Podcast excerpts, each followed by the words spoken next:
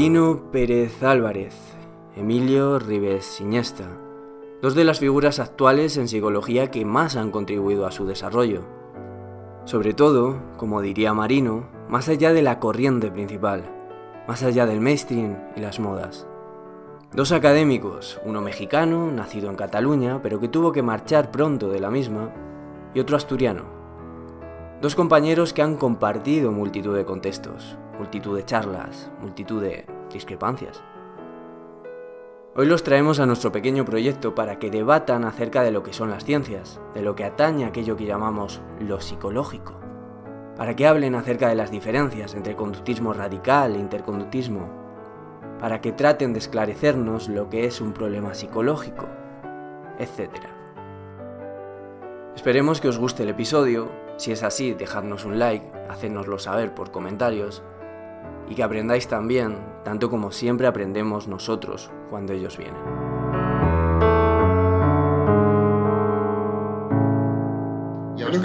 Creo que tienes el cabello más blanco que yo ya, lo cual veo que es una moda entre la gente de mi, de mi generación. Bueno, pues bienvenidos a un episodio más de Engrama. En este caso tenemos a Emilio Rives y a Marino Pérez y vamos a hacer un, debate entre ellos sobre ciertas cuestiones de psicología. Y como en todo episodio, pues para empezar, eh, lo que solemos hacer es una presentación a ellos dos, eh, imagino que mucha gente de la que nos vea, pues ya los conocerán, entonces lo que os vamos a pedir es que contéis, si queréis, de una forma escueta cómo os conocisteis vosotros, más que una biografía personal que ha quedado en otros episodios. Terapiascontextuales.com es tu comunidad de formación online en psicoterapia. Entra en nuestra web y elige entre más de 15 cursos disponibles. Fórmate 100% online y con roleplayings para que aprendas observando. Encuéntranos en las redes sociales y conecta con otros psicoterapeutas en eventos online. Empieza hoy a formar parte de una gran comunidad. Ese es el tipo de cosas que no podemos contar, ¿verdad, Marina? sí. ¿Eh? Sí, eh, contaremos así lo que, lo que seleccionemos, ¿no? Lo que queréis. Tú, has, definido una función selectora que podemos utilizar aquí. Pues le cedo, le cedo a Marino que lo haga primero. Vale. Sí. Bueno, yo, por mi parte, pues cuando estudiaba en, la década de 1970 en la Universidad Complutense de, Madrid, pues eh, Rivers Iniesta ya era un, referente para, eh, para, nosotros, ¿no? Para, bueno, para mí, para, y digo nosotros, pues para eh, un conjunto de estudiantes que estaba ya en, la, en la, órbita o orbitando en la línea pues, pues conductista, ¿no? Dentro del conductismo, como una alternativa pues, eh, pues diferenciada respecto de, del enfoque psicodinámico, que era pues, el otro que, eh, pues, que definía el, campo entonces. ¿no? Y Rivers era pues, efectivamente una, referencia ya como, como autor de, pues, ya de, un libro de técnicas de modificación de conducta pues, aplicadas al retardo en el desarrollo. Yo creo que ya era un libro ya de, 1972 o, así. Y bueno, y Rivers ya era pues eh, un, referente que nos resultaba relativamente cercano eh, pues por, estar dentro del, habla española y del ámbito latinoamericano. Y de México pues nos venían muchas, muchas referencias, ¿no? Se traducían libros y se editaban allí libros. La editorial Trillas pues, pues era, era una fuente para eh, para nosotros, ¿no? Y, recuerdo, no sé si, no sé qué año, pero en torno a esos años que, o dentro de esos años que yo estudiaba en Madrid, eh, pues que Ribes dio una, conferencia en la Facultad de Psicología en Somosaguas. Y, y bueno, yo fui un asistente allí. Un, sí, fue en 1976. Pues sí. en noviembre, si mal no recuerdo. Sí, sí, pues, eh, pues está bien recordado. Yo, yo estaba allí. Y sí, me invitaron, me invitaron Yela y Pinillos. Sí, exactamente. ahí presentes, muy gentiles ambos. Exactamente, sí. Yela y Pinillos eran profesores nuestros y, desde luego eran la referencia en la facultad y, las referencias siguen siendo, han muerto, pero siguen siendo eh, referentes de la psicología española, ¿no? Y yo recuerdo de aquella conferencia, pues, con, bueno, con admiración, ¿no? Y, no sé, por recordar algo, eh, pues yo, creo que es la primera vez que oí una, una crítica a Skinner a propósito de, yo creo que de la conducta supersticiosa, ¿no? que, tú, que tú analizabas y terminaste por decir que el supersticioso era Skinner, ¿no? más que, más que las, las, palomas que supuestamente tenían eh, conducta eh, supersticiosa. ¿no? Eh, también hablabas de, nos presentabas pues, pues los programas de, enseñanza pues, que había en México, nos parecían, alguien, alguien preguntó pues, que que eso era impensable para, España, ¿no? por el costo que, tenían. Y, recuerdo que tú de una forma así, pues muy, muy olímpica, dijiste que allí, que en México no había problemas de dinero ¿no? para llevar ese tipo de, programas. Y, bueno, y a partir de ahí, pues, pues, eh, pues naturalmente Ribes eh, era una referencia para, eh, para nosotros, por, por, señalar algún hito más de, de, mi encuentro, de mi relación con Ribes, pues, pues recordaría pues la invitación que te hicimos a, unas jornadas organizadas por estudiantes de psicología en, Oviedo, estaremos hablando de la década de 1980, eh, pues, pues nada, como, como, la figura estelar ¿no? para, eh, pues para discutir a fondo cuestiones fundamentales de la psicología, de la psicología del aprendizaje. Era la época que estaba llegando el procesamiento de información y la invasión, la revolución que decían de, la, terapia cognitiva, del cognitivismo, del mentalismo en realidad. Y, allí, pues, pues, pues tu presencia estaba, eh, bueno, pues era, era, una referencia, ¿no? Y estaba concebida también, pues, para eh, para, discutir ¿no? dentro del mismo ámbito con, el profesor Juan Bautista Fuentes ¿no? de, la, Universidad de Madrid y que era pues, pues, eh, pues becario o era profesor ya dentro de, del ámbito de José Luis Pinillos. ¿no? Recuerdo también otra, otra jornada, digamos que en, mi biografía la tengo también como mítica, que tuvimos en, Barcelona, ¿no? donde precisamente Juan Bautista Fuentes y tú erais el, pues el, no sé, el, núcleo, vamos, era, eres quienes eh, estabais allí. Eh, pues eso fue en el 85. 85, pues. en casa de la abuela de Emi Roca. Exactamente, recuerdo a Emi Roca que nos prestó su gran, gran casa ¿no? y su generosa eh, hospitalidad y, y bueno, y, fue pues, pues realmente eh, también de estas cosas que ya me parece que no hay hoy día, ¿no? De discutir a fondo, pues, pues, pues temas fundamentales de la, de la psicología. Y bueno, Ribes, eh, pues, pues eh, ya a partir de esas épocas, durante todos esos tiempos, pues, pues, pues fue un, digamos, un referente de, de buena parte de la psicología española, tanto académica como del ámbito del ámbito aplicado, ¿no? de, bueno, pues en la tradición de la modificación de, eh, conductas, son muchos los, los, profesionales, los profesores y los amigos que, que Rives tiene pues, eh, pues en España. ¿no? Y, quizá por, por, por, no sé, por, no sé por, qué, eh, por qué razones, pues... Mm, eh, yo creo que son por derivas que tiene la, digamos, la psicología, ¿no? De, no sé, de, lo que yo llamo la psicología mainstream, ¿no? Eh, que yo soy también impugnador de la psicología mainstream, ¿no? Como Rives es impugnador de, muchas, muchas eso de, las corrientes así que se establecen, ¿no? De las modas. Eh, de las modas, sí. Y entonces, precisamente por esas modas, pues a lo mejor eh, durante algún tiempo eh, eh, las generaciones posteriores no estaban al tanto de la, obra de Ribes, ¿no? Y, ahora estoy también observando en los últimos tiempos, y, en Grama, pues yo creo que está contribuyendo a ello, pues muchos, muchos estudiantes, eso es lo bueno, están redescubriendo precisamente pues a, pues a, Ribes, ¿no? Y yo he hablado con algunos y que me dicen, después de, bueno, pues de, encontrarse con, eh, eh, con Rives, ¿no? gracias a estos, estos medios, a estas conferencias, ¿no? que ya nos dan servida pues, pues su, su, teoría, su enfoque. ¿no? Eh, luego eso nunca excusa leer los libros, naturalmente, pero es eh, una primera entrada pues que lamentan y se preguntan cómo es que no se les habló en clase de Rives, cómo, cómo no está eh, en, diversas asignaturas ¿no? y, demás. ¿no? Y quizá pues es un redescubrimiento que por mi parte pues no solo trataría de contribuir a él, sino que me alegra que, ocurra. ¿no? Y habría que decir, que forma, para terminar esta, esta primera presentación, que, eh, que Rives eh, desde hace unos meses es académico de honor de la Academia de Psicología de España.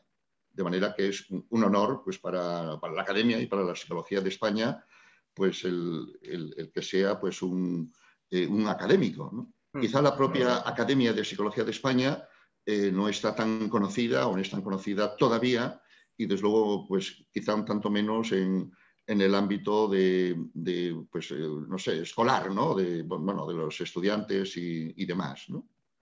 Y, efectivamente, como ves, Emilio, pues he pasado por alto pues, diversos aspectos. El, bombardeo de Gaddafi fue. El bombardeo de Reagan a Gaddafi fue.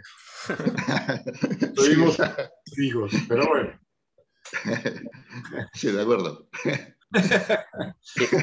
¿Quieres añadir tú, Emilio, algo de cómo os conocisteis o alguna cuestión? Bueno, de, de esa plática que di en, en, este, en, la, en la Complutense, porque de ahí me fui directo al aeropuerto a tomar el avión de regreso a México. Había estado yo aproximadamente dos o tres semanas en España, por segunda vez en mi vida después de mi trasterramiento o de mi exilio o, como quieran llamarle ahora, ya nadie sabe cómo llamarle a las cosas, pero eh, había vuelto por primera vez en el año, en el año 76, en julio, este, haciendo una escala en Barcelona rumbo al Congreso Internacional de Psicología en París. Eh, regresé porque ya había muerto Franco, si no me hubiera no hubiera regresado, obviamente. Este, llegué directamente de Londres a Barcelona y, recuerdo mi impresión que a pesar de que había salido ya los dos años y medio de Barcelona, sabía dónde estaba todo. me paré y dije, aquí está la catedral, aquí está la Sagrada Familia, ahí está el Tibidabo, ahí está todo.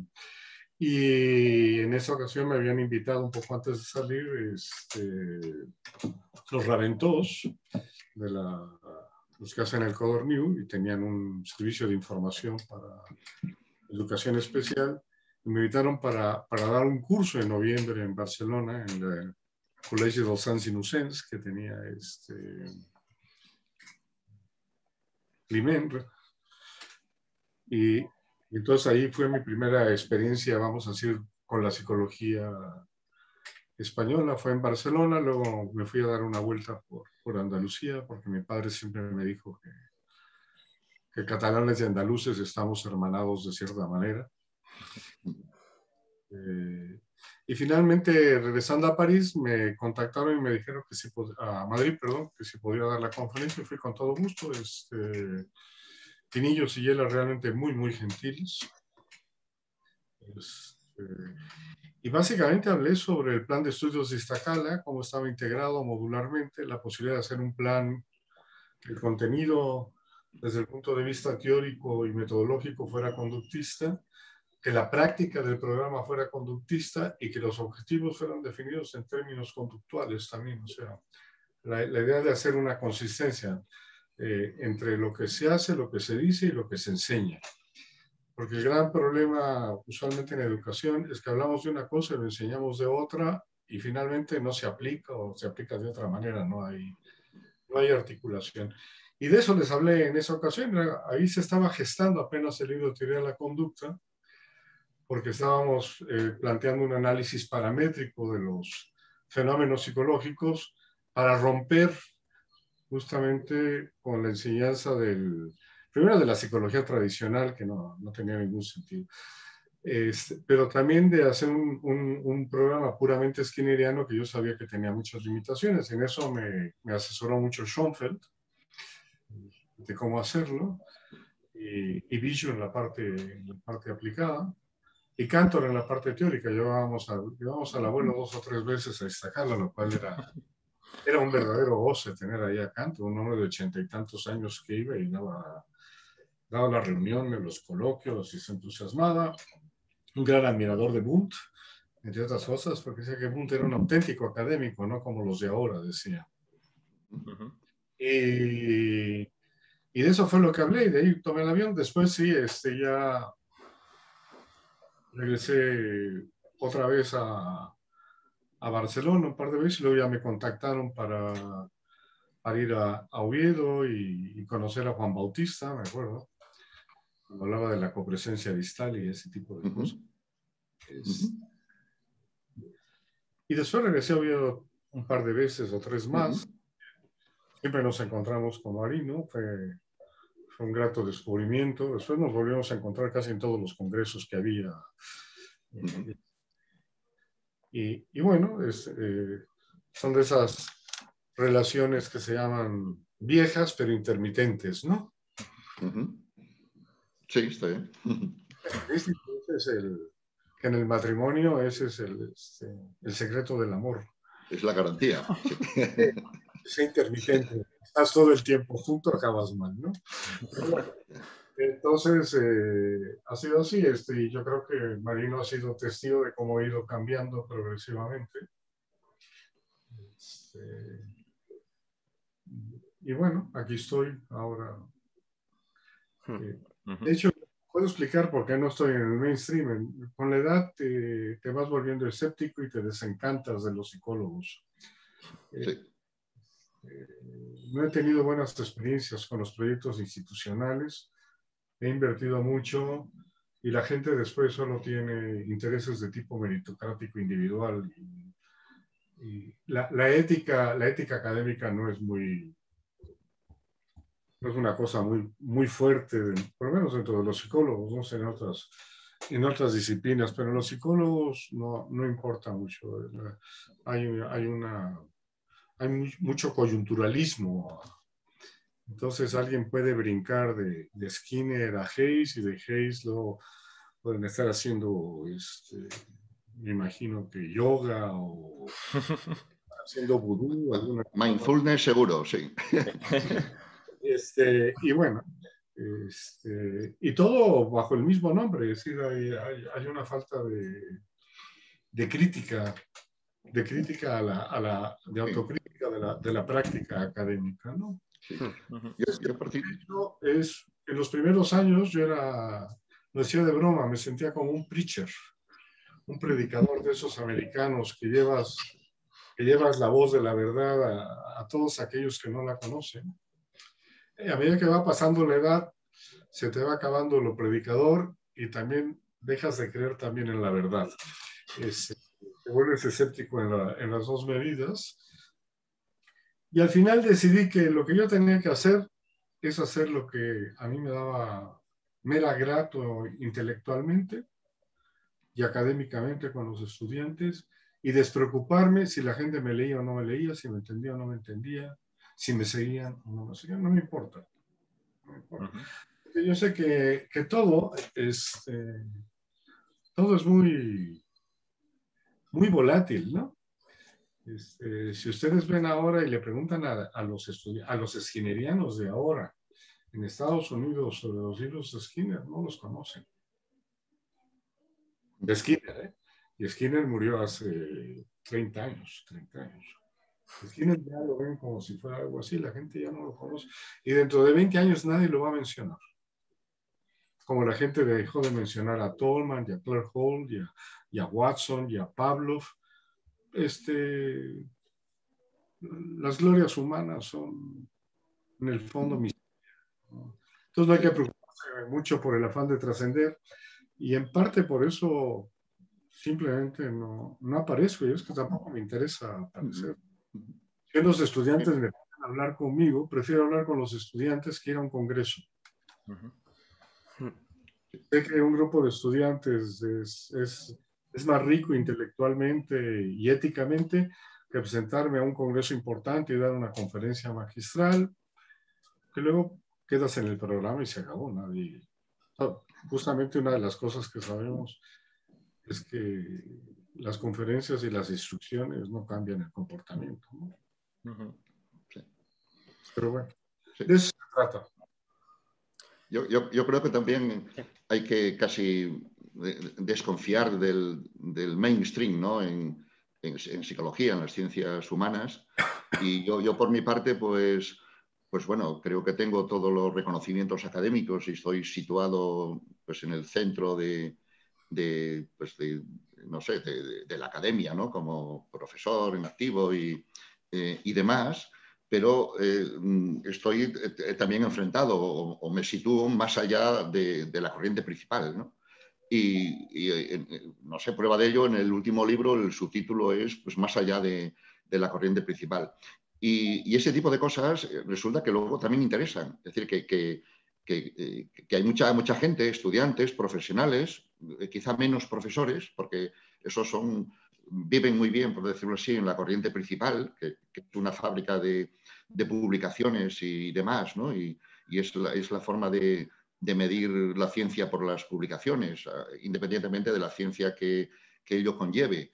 Pero en psicología hay mm, mucha gente eh, pues que, eh, que aprecia el, situarse más allá de la corriente principal. ¿no? Y yo, yo también ahí pues, pues me, alineo en esa perspectiva y, considero a pues, que, es uno de los nuestros ¿no? en, esta, vamos, en, este escepticismo acerca de la, de la corriente principal en, en, los tiempos actuales. ¿no? Una de las cosas que planteo yo es que no debe haber corrientes. O sea, debe haber un cuerpo básico teórico de la psicología, como en las demás ciencias, si no, no somos ciencia, y dejar, de, y dejar de poner apellidos, ¿no? Dejar de poner apellidos. Mientras sigan los apellidos, el nombre de los modelos y todo eso es, es una mala señal, es, es, una señal de, de, de, inmadurez todavía de la disciplina. ¿no? Sí. El, el, problema de la psicología es que la, la corriente principal está definida por, por, por, esos bandazos a los que te referías, ¿no? Eh, que, son, que son modas. ¿no? Entonces, de pronto llega eh, la inteligencia emocional, llega mindfulness, llega eh, la neurociencia, llega la psicología positiva y la gente se reconvierte eh, de pronto en, cosas diferentes a, a las anteriores. Y, eso, sin embargo, tiene mucha remuneración, ¿no? para, sobre todo para los académicos, eh, por, por, porque es lo, que facilita el, pues, el, bueno, la publicación, ¿no? que, es, que es en lo que, en lo que ha caído pues, pues la medición de la ciencia, que por cierto no es un problema exclusivo de, de la psicología, de las ciencias humanas, sino que eh, es un problema de, de las ciencias, ¿no? de, la, de la biología. El capitalismo, del problema del capitalismo financiero, que ha, sí, comer, sí. ha, comercializado la ciencia y justamente el problema que tenemos ahora del, del COVID es porque no hay ciencia básica. Es decir, los, los médicos actuales, ninguno de ellos sabe microbiología, ni química, ni bioquímica molecular. No saben de qué hablan. Entonces, todos los que están dirigiendo lo que se llama ahora prevención son médicos que se basan en modelos estadísticos. Ah, sí, metaanálisis y demás, que es el... Estadísticos y registros sin saber qué es lo que están registrando. Ese es el problema. No están haciendo medicina, no sé qué están haciendo. Eso lo podría hacer una computadora, además. Ahora, si el modelo que usan se equivoca, cuidado, ¿no? Y aquí los que estamos siendo los, los, eh, los sujetos de prueba, de validación de las vacunas, somos la población entera, porque nunca lo hicieron. Son vacunas, que no lo hicieron. Este, y esa es una señal en, en, medicina y en biología básica y en muchas otras cosas. Sí, sí. Yo, yo leí recientemente un, un librito de, de, un biólogo eh, italiano, ¿no? cuyo libro se, se, ha traducido, me parece que se llama La encrucijada de la ciencia, y plantea esto mismo, pero referido a las ciencias que, que podríamos pensar pues, que, que, que tendrían, eh, digamos, un fundamento, una, una, vertebración pues, mayor que las ciencias humanas, ¿no? siempre más, más inestables y más, y más complejas. ¿no? Y es un fenómeno, efectivamente, de, de, la, de la, ciencia, ¿no? de, de cómo está, eh, no sé, mediada por, por la producción en, en, este sentido capitalista de la palabra ¿no? y demás. ¿no? la producción científica está controlada por editoriales, por grandes consorcios editoriales, que son los que te dan el valor de impacto y son los que determinan cuánto vale lo que tú publicas y si tú eres un científico importante o no, lo cual es totalmente absurdo. Y ahora, ahora que estáis hablando de ciencia, eh, aunque os hemos preguntado nosotros varias veces sobre ello y os han preguntado a lo largo de vuestras vidas hasta la saciedad de, sobre ese concepto, no solemos tener la oportunidad de, teneros a los dos juntos y queremos hablar de, eso, de qué es la ciencia y qué espacio tendría al final lo psicológico dentro de ello. O sea, cómo podemos delimitar lo psicológico y cuál sería el objeto de estudio de la psicología, etcétera. Quien quiera empezar. Como quieran. Pues, pues como diría el Wittgenstein, ¿no? el, el, patrono filosófico de, de Ribes, eh, la ciencia es más fácil de señalar que de decir lo que, eh, lo que es, al igual que también eh, su contrario, la pseudociencia. Y, curiosamente, pues no, es fácil de definir la, la, ciencia por, por, algún rasgo que fuera exclusivo o distintivo. ¿no? Eh, algún autor que lo, que lo ha hecho eh, termina por, eh, por decir, por, apelar a, pues al, distintivo de la sistematicidad, ¿no? de un conocimiento pues más sistemático que otros conocimientos que también son conocimientos fundados y, y demás. ¿no? Y seguramente tampoco habría que hablar de la ciencia, la ciencia eh, como tal, como, como unidad, eh, pues, eh, pues no existe, ¿no? Existen las ciencias, ¿no? pues la, física, la química, la biología, la, antropología, la economía, la psicología, etc. Entonces existen las ciencias y dentro de ellas pues, pues hay, hay pues, pues sus, sus, aspectos comunes y sus, sus diferencias. ¿no? Y, y, una gran diferencia pues, viene dada por, lo que tradicionalmente, de, una forma pues, pues ya muy, muy, no sé si, superada o fácil de superar, pero, pero ya muy tradicional, pues entre las ciencias naturales y las ciencias eh, humanas y, cómo la, psicología pues, se ubica eh, pues, eh, pues en, ese, en ese panorama y, participa seguramente de ambas. la psicología es una eh, una ciencia, una disciplina, un cuerpo de conocimientos, eh, pues mm, difícil de ubicar en el, panorama de las ciencias, eh, no porque no sea ciencia o pueda serlo, sino porque no es fácil de ubicar en, digamos, en algún sitio, ¿no? en algún sitio pues, pues, estable, ¿no? Que, que no participe, porque de hecho participa pues de, diversas ciencias. ¿no? Ribes ha insistido mucho eh, precisamente en esto, ¿no? de cómo lo psicológico está participado pues, pues por otras ciencias, ¿no? por, por el lado de la biología, por el lado de, otras ciencias humanas o ciencias social, sociales, y esa es la, lo que hace pues, pues compleja, pero no necesariamente difícil, la, la, ubicación de la, de la psicología.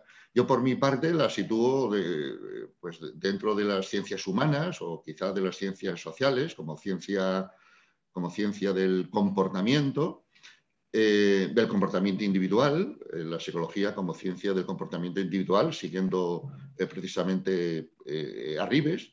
Y, y, dentro de esto, dentro de esta referencia, pues la psicología participa también de metodologías pues que, eh, pues que, no, que no usan solo el, sujeto, sino pues, pues muestras y la población y la estadística y, de, y, es entonces, pues, pues, no sé, compleja ¿no? en cuanto también a las, a, las eh, metodologías. ¿no?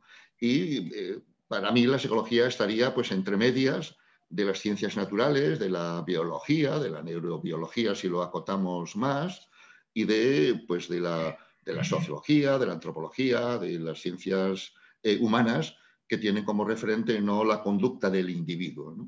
Y dentro de eso yo mm, doy eh, o sitúo eh, a la psicología como una ciencia central, por decir que está en el centro de diversas ciencias, donde el comportamiento es fundamental en la biología, desde luego en la biología evolutiva, el, comportamiento de los organismos probablemente sea el mayor motor de la evolución que los genes que, se suelen hipostasiar, ¿no? como, como, si ellos fueran pilotos ¿no? dentro de ese dualismo que, también invade la, eh, pues la, evolución.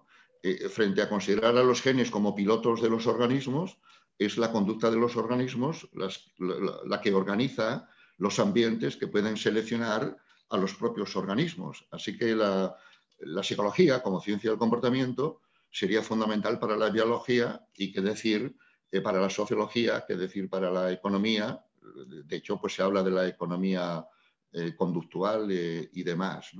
Y yo mm, defino la psicología como una ciencia central pues fundamental ¿no? para otras disciplinas, de una manera, me permito esta ironía, que no se merecen los propios psicólogos, en la medida en que, en que, ni tienen claro qué es la psicología o, o estudian cualquier cosa de la psicología perdiendo, perdiendo de referencia pues, pues eso, el referente ¿no? que la definiría, ¿no? que sería el, el comportamiento como, como relación, yo insistiría en un comportamiento operante, pero en todo caso el comportamiento como relación del organismo con una historia, una historia filogenética y una historia ontogenética, y en un ambiente eh, pues ya organizado y dado y, que desde luego está envuelto, eh, digamos, por, el lenguaje. Y, y, ese sería, pues, pues bueno, mi primera aproximación a esto por, responder a, vuestra, vuestro, a vuestro atraco ¿no? a este respecto. Emilio. Bueno, vamos a discrepar un poco, aunque, aunque podemos tener una semblanza de familia, como diría Wittgenstein en, en el argumento. Eh, en efecto, este, hablar de ciencia es como hablar de arte y hablar de moral y hablar de cosas por el estilo. Es, decir, es hablar de algo como un universal cuando no existen esos universales. ¿no? En el caso de lo que llamamos ciencia, existen eh, eh, muchas ciencias y las ciencias se caracterizan por dos cosas, eh, y ahí aludo a, a, una gran contribución de Cantor que nadie menciona, que es el principio de especificidad. Cada ciencia es es específica. No existe la ciencia, sino que existen las ciencias específicas. Por eso no existe el método científico, sino existen los métodos de cada ciencia específica. Lo que es común a todas las ciencias, y en ese caso vamos a restringir el nombre de ciencias a las ciencias empíricas, porque las ciencias formales es otra cosa, eh, es usar el término ciencia en el sentido griego de sabiduría, de sabiduría. Entonces hay sabiduría formal y hay sabiduría empírica y hay sabiduría tecnológica y hay sabiduría de otro tipo. Pero las ciencias empíricas, que es a lo que la gente normalmente hace referencia cuando habla de ciencia, este, cada una de ellas tiene una especificidad este, singular y se caracterizan en común para llamar las ciencias porque tienen un modo de conocer común. No comparten un, método, sino un modo. Y cuando hablamos modo, es la manera de aproximarse a lo que estudian. Entonces, así como hay un modo de conocimiento científico, que los lógicos y los positivistas y algunos empiristas radicales han dicho que es el único modo válido de conocimiento, es decir, el único modo de aproximarse a la verdad, que es otro, que es otra palabra, otro terminajo metafísico espantoso. Este, porque la, verdad solo existe en la religión y en la lógica, no existe en ningún otro lado del mundo. Eh, eh, hay modos de conocimiento que podríamos llamar artístico, hay el modo de conocimiento jurídico, hay el modo de conocimiento formal que caracteriza justamente a la matemática, la lógica, etcétera, y que tienen otros criterios diferentes. Hay el modo de conocimiento tecnológico y hay incluso el modo de conocimiento religioso. Es decir, yo he caracterizado siete modos de conocimiento distintos. Por eso hablar del conocimiento tampoco tiene sentido, porque es, es, una, es una palabra este, que, que, no de, que no es referente de nada en particular. Este, es una palabra elusiva, no se puede definir. Y en realidad, cuando hablamos de conocer, la usamos en, en, en muchos sentidos muy diferentes y usualmente tiene que ver con exponerte a o tener contacto con. Eso es todo lo que quiere decir conocer, en todas sus diferentes este, acepciones. Entonces, el caso de la ciencia es un tipo de, modo de conocimiento específico que se caracteriza por, eh, vamos a decir que por, por dos criterios fundamentales. El primer criterio es que se separa de los concretos empíricos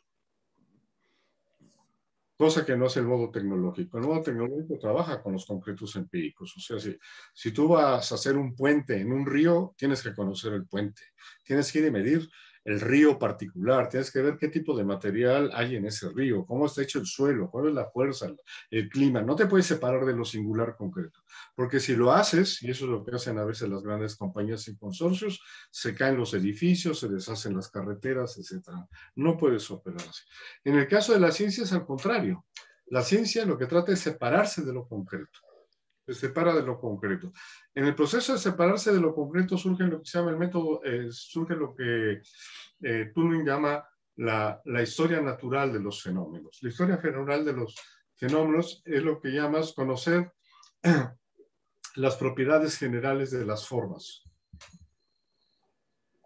Entonces surgen las primeras taxonomías ordinarias a la que tiene acceso todo el mundo porque son simplemente formas de clasificar los concretos, agruparlos. Las historias naturales son formas de agrupación de los concretos, pero son el paso usualmente para, para transferirte al, conocimiento este, científico. En el conocimiento científico, dice Turing, lo que te interesa es la forma de las generalidades, no la generalidad de las formas la forma de las generalidades. Y entonces lo que haces es te separas de lo concreto. Y eso es lo que quiere decir abstracción. Abstraerse es separarse de, es apartarse de. No quiere decir ningún proceso cognitivo extraño, una racionalidad etérea. No, no, abstraerse es separarse, eso es lo que quiere decir la palabra, y eso es lo que hace la ciencia. Se separa de lo singular concreto analíticamente. ¿Qué quiere decir analíticamente? Fracciona los fenómenos concretos en distintos segmentos. Y esos segmentos que son propiedades de los fenómenos, ahora los agrupa como objetos en sí. Los abstrae como objetos. Inventan un objeto a partir de las propiedades de otros objetos. Y ese objeto, que no corresponde a ningún objeto en particular, en particular, pero que tiene propiedades de todos esos objetos particulares, es el objeto de conocimiento de las ciencias. Cada ciencia segmenta la realidad empírica en distintos segmentos. Así la, física segmenta una parte, la química segmenta otra, la biología segmenta otra, la psicología debería segmentar otra, y lo que yo llamo la ciencia histórica social, porque yo no creo que haya ciencias sociales, yo creo que hay una sola ciencia, porque separadas entre sí no tienen ningún sentido. Yo creo que esa es la gran aportación de Marx a, a la ciencia social, el, articular la política, la economía, eh, eh, la ciencia jurídica y la sociología como parte de un solo conglomerado. Es, no tiene sentido uno sin el otro, no tiene sentido. Entonces hablo de ciencia histórico-social, la historia es parte de eso, tampoco la, ciencia, la historia por ahí sola. Eh, hablan historia económica, bueno, ¿qué historia puede no ser económica, por el amor de Dios? Historia política, ¿qué historia no puede ser política? Entonces, cada una de estas ciencias cortan un segmento. Y Cantor nuevamente aparece en escena diciendo, todas las ciencias estudian, estudian, ojo, estudian las funciones de ese segmento en términos del comportamiento. El término comportamiento no es un, no es un término propio y original de la psicología. Los físicos estudian el comportamiento de las partículas o el comportamiento el comportamiento de las trayectorias de un objeto, estudian el comportamiento. Los químicos estudian el comportamiento de las moléculas. Los biólogos estudian desde el comportamiento celular hasta el comportamiento de las especies en los nichos ecológicos, el término comportamiento de los propios. Las ciencias sociales estudian el comportamiento de las instituciones, el comportamiento de las, de, de las comunidades lingüísticas, el comportamiento de los mercados, dicen los economistas. En fin, el término comportamiento está ahí, no es nuestro.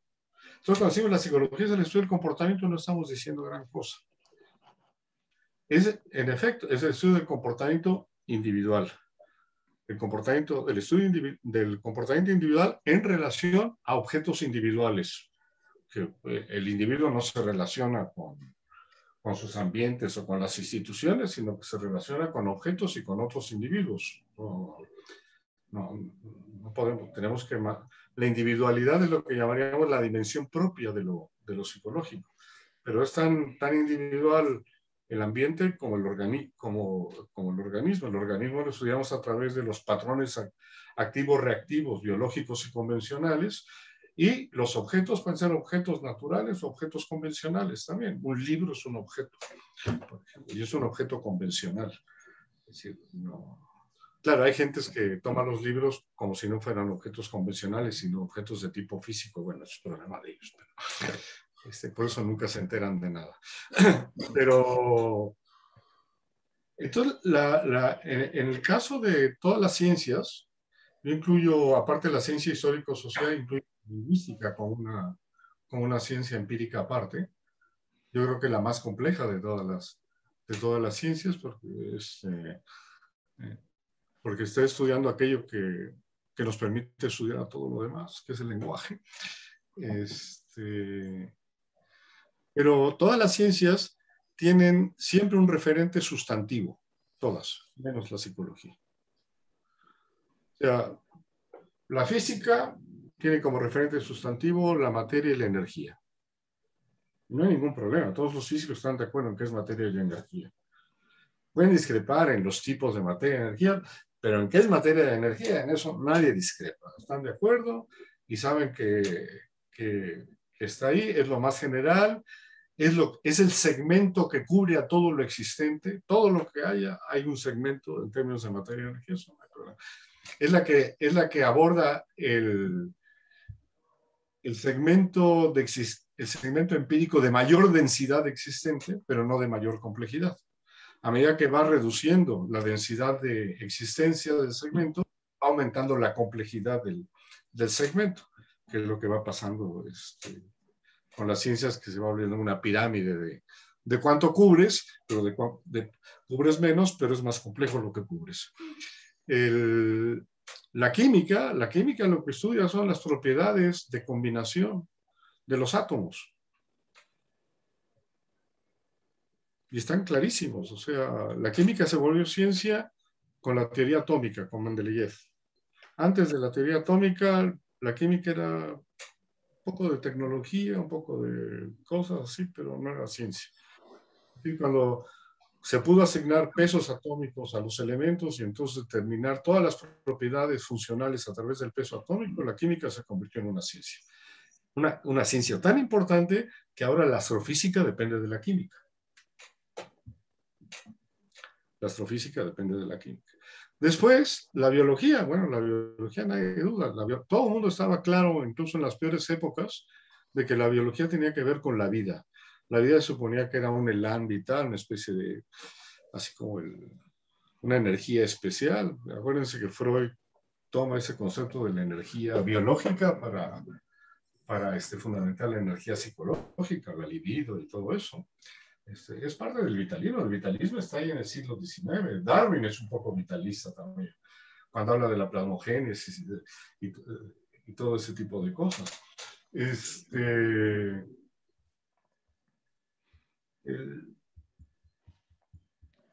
y eh, estudian el, comportamiento que desde la unidad más pequeña, que es la célula, y que son los, los procariotas y las, y las arqueobacterias.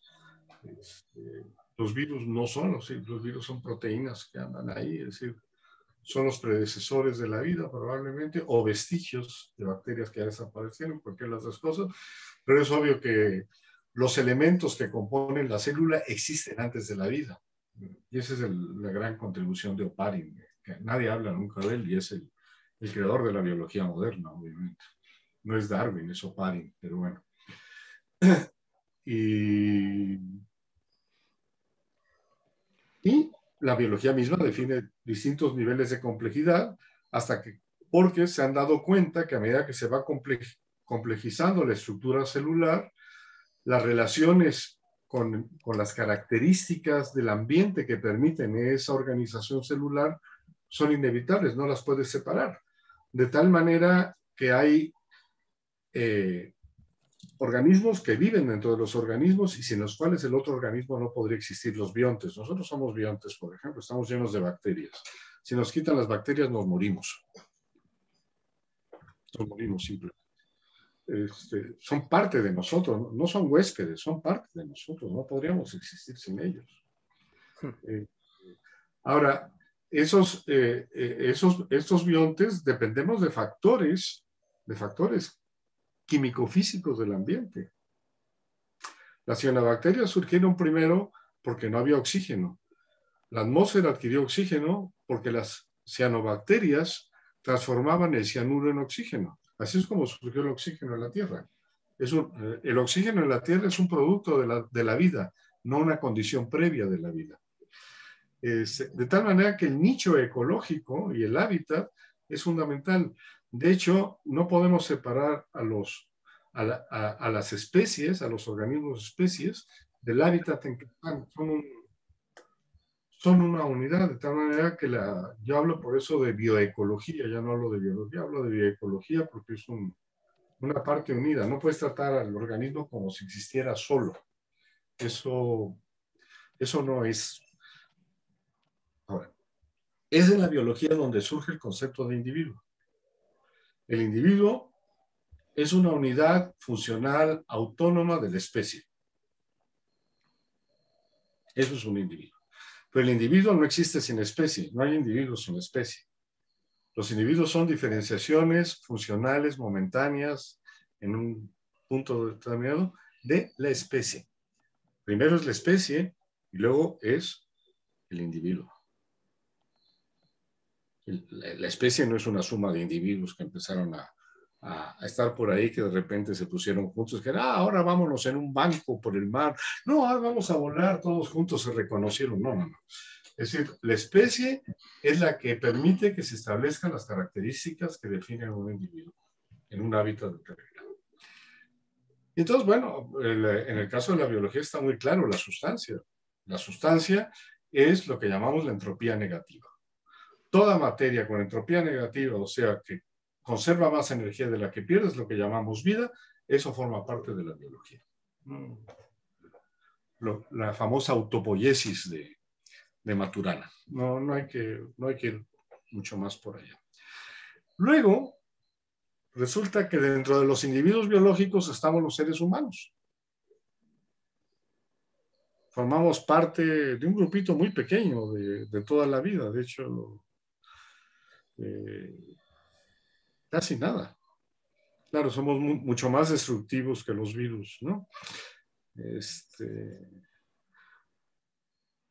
y los seres humanos se caracterizan porque además son los únicos que forman parte de, de los otros dos dominios empíricos que vienen, el de la ciencia histórico-social y el de la lingüística. Ahí hay un corte, ahí solo hay miembros de una especie, ¿no? De las otras especies no hay miembros de una especie. De ahí se ha dado toda la, la especulación sobre la psicología como la disciplina de transición entre lo biológico y lo social, con lo cual yo no estoy de acuerdo, pero bueno. Este, los individuos a nivel social, o sea, nosotros, las personas, no somos los que conformamos la sociedad, sino que nuevamente nosotros somos una diferenciación somos una diferenciación de la formación social. No hay individuos. Hay personas que son miembros individuales de una formación social, que es el, equivalente a la especie en la biología, de una formación social. Y la formación social nos da las características que tenemos como individuos a nivel de comportamiento. Entonces, ahora lo que vamos a tener es que tenemos comportamiento físico, comportamiento químico, comportamiento biológico, comportamiento social, que que caracteriza a las relaciones entre individuos dentro de una formación social.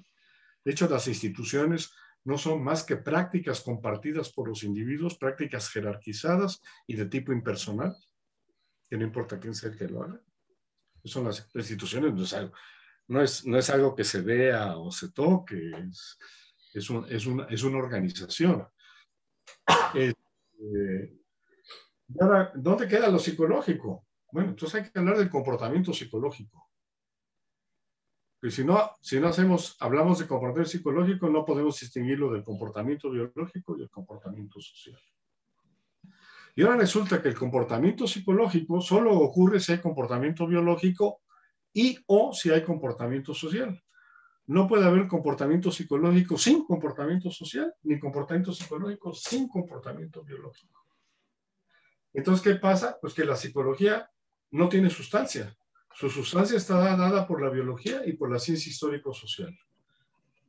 Entonces, lo psicológico es un objeto de conocimiento coextensivo de la de la bioecología y de la ciencia histórico-social. Por sí mismo no existe. Y como es coextensivo, a diferencia del fenómeno del comportamiento biológico y del comportamiento social que es permanente, es continuo, el comportamiento psicológico es discontinuo. Porque siempre que hay comportamiento psicológico, hay comportamiento biológico o comportamiento social. Pero siempre que hay comportamiento social o comportamiento biológico, no hay comportamiento psicológico. El comportamiento psicológico se caracteriza por las transiciones en los contactos individuales con los objetos propios de un medio ecológico o de un medio convencional social. Y esas, transiciones es lo psicológico. Una vez que la transición se termina, y lo que diríamos, el sujeto lo ha aprendido y lo vuelve un hábito en el sentido de las viejas psicologías, ya no hay comportamiento psicológico, o hay comportamiento ecológico o hay comportamiento social. Todo lo que tenemos que estudiar son las transiciones individuales, es decir, el proceso de individuación, el proceso funcional, de individuación funcional, ya sea de los animales o de los humanos, ¿sí? Como parte del comportamiento psicológico. En el caso de los animales, el, el comportamiento psicológico lo atribuimos por razones teóricas, porque no lo vemos. En el caso de los humanos, surge a partir de las prácticas del lenguaje ordinario en todos aquellos episodios en donde hablamos de las transiciones. No estoy seguro de lo que voy a hacer. Estoy aprendiendo a hacer esto. Ay, no recuerdo muy bien cómo se llama. Todo eso son transiciones funcionales, todo eso. Y, hace, y siempre se habla, y siempre es en primera persona, en primera persona o como extensiones de la primera persona, segundas y terceras personas.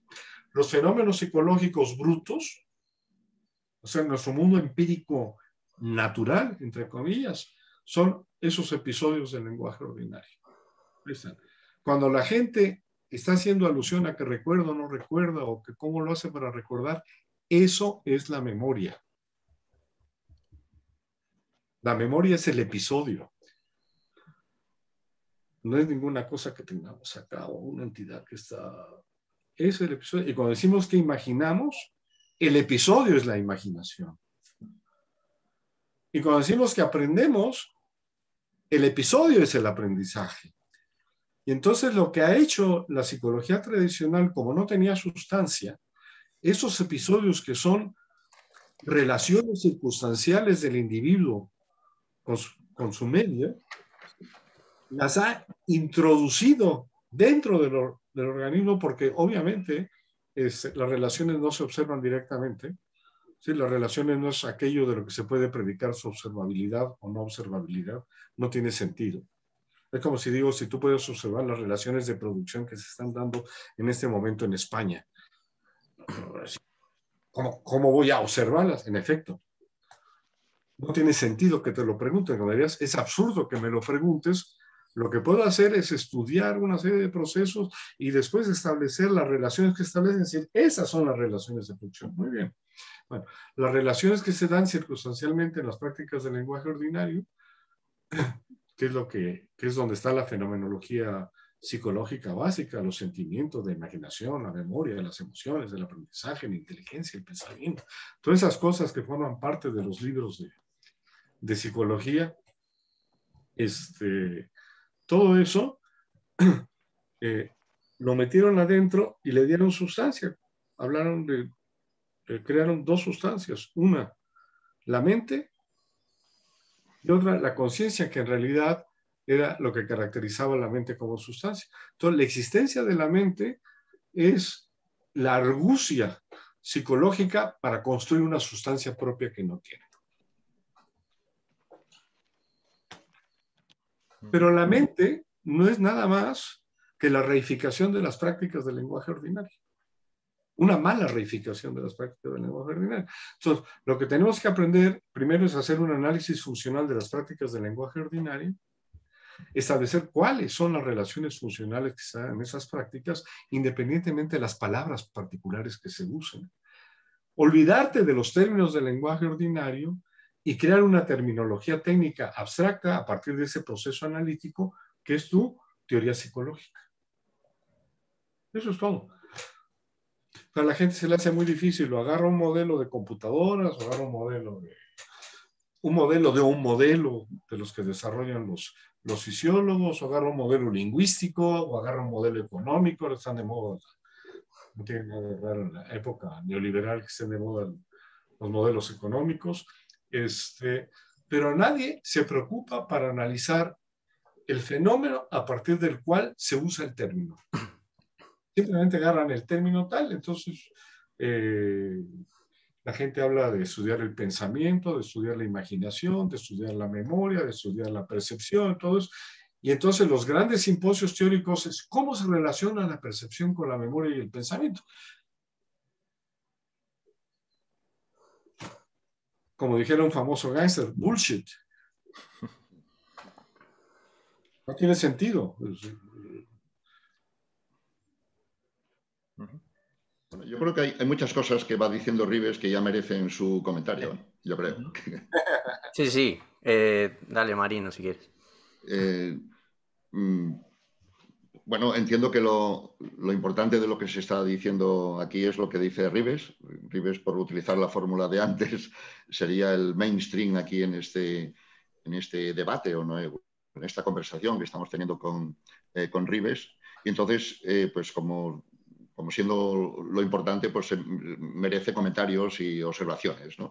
Y así muy rápidamente, por, eh, por mi parte, estando, vamos, estando de acuerdo en, lo, en, la mayoría ¿no? y en los, seguramente en los aspectos principales con Rives, pues no voy a ocupar el tiempo en decir en lo que estoy de acuerdo. O sea, voy a, a plantear más bien pues, en, lo que estaría en desacuerdo o, o más bien observaciones para eh, pues para forzar a Rives a pues alguna, pues alguna precisión. ¿no? Hmm. Eh, eh, podría, podría parecer así de primeras una, una cierta contradicción el, el, definir la ciencia, estoy bien de acuerdo con la definición de la ciencia siguiendo a Cantor de que tiene una, una especificidad, efectivamente, y, y, y, que supone pues, un modo de, de conocimiento. ¿no?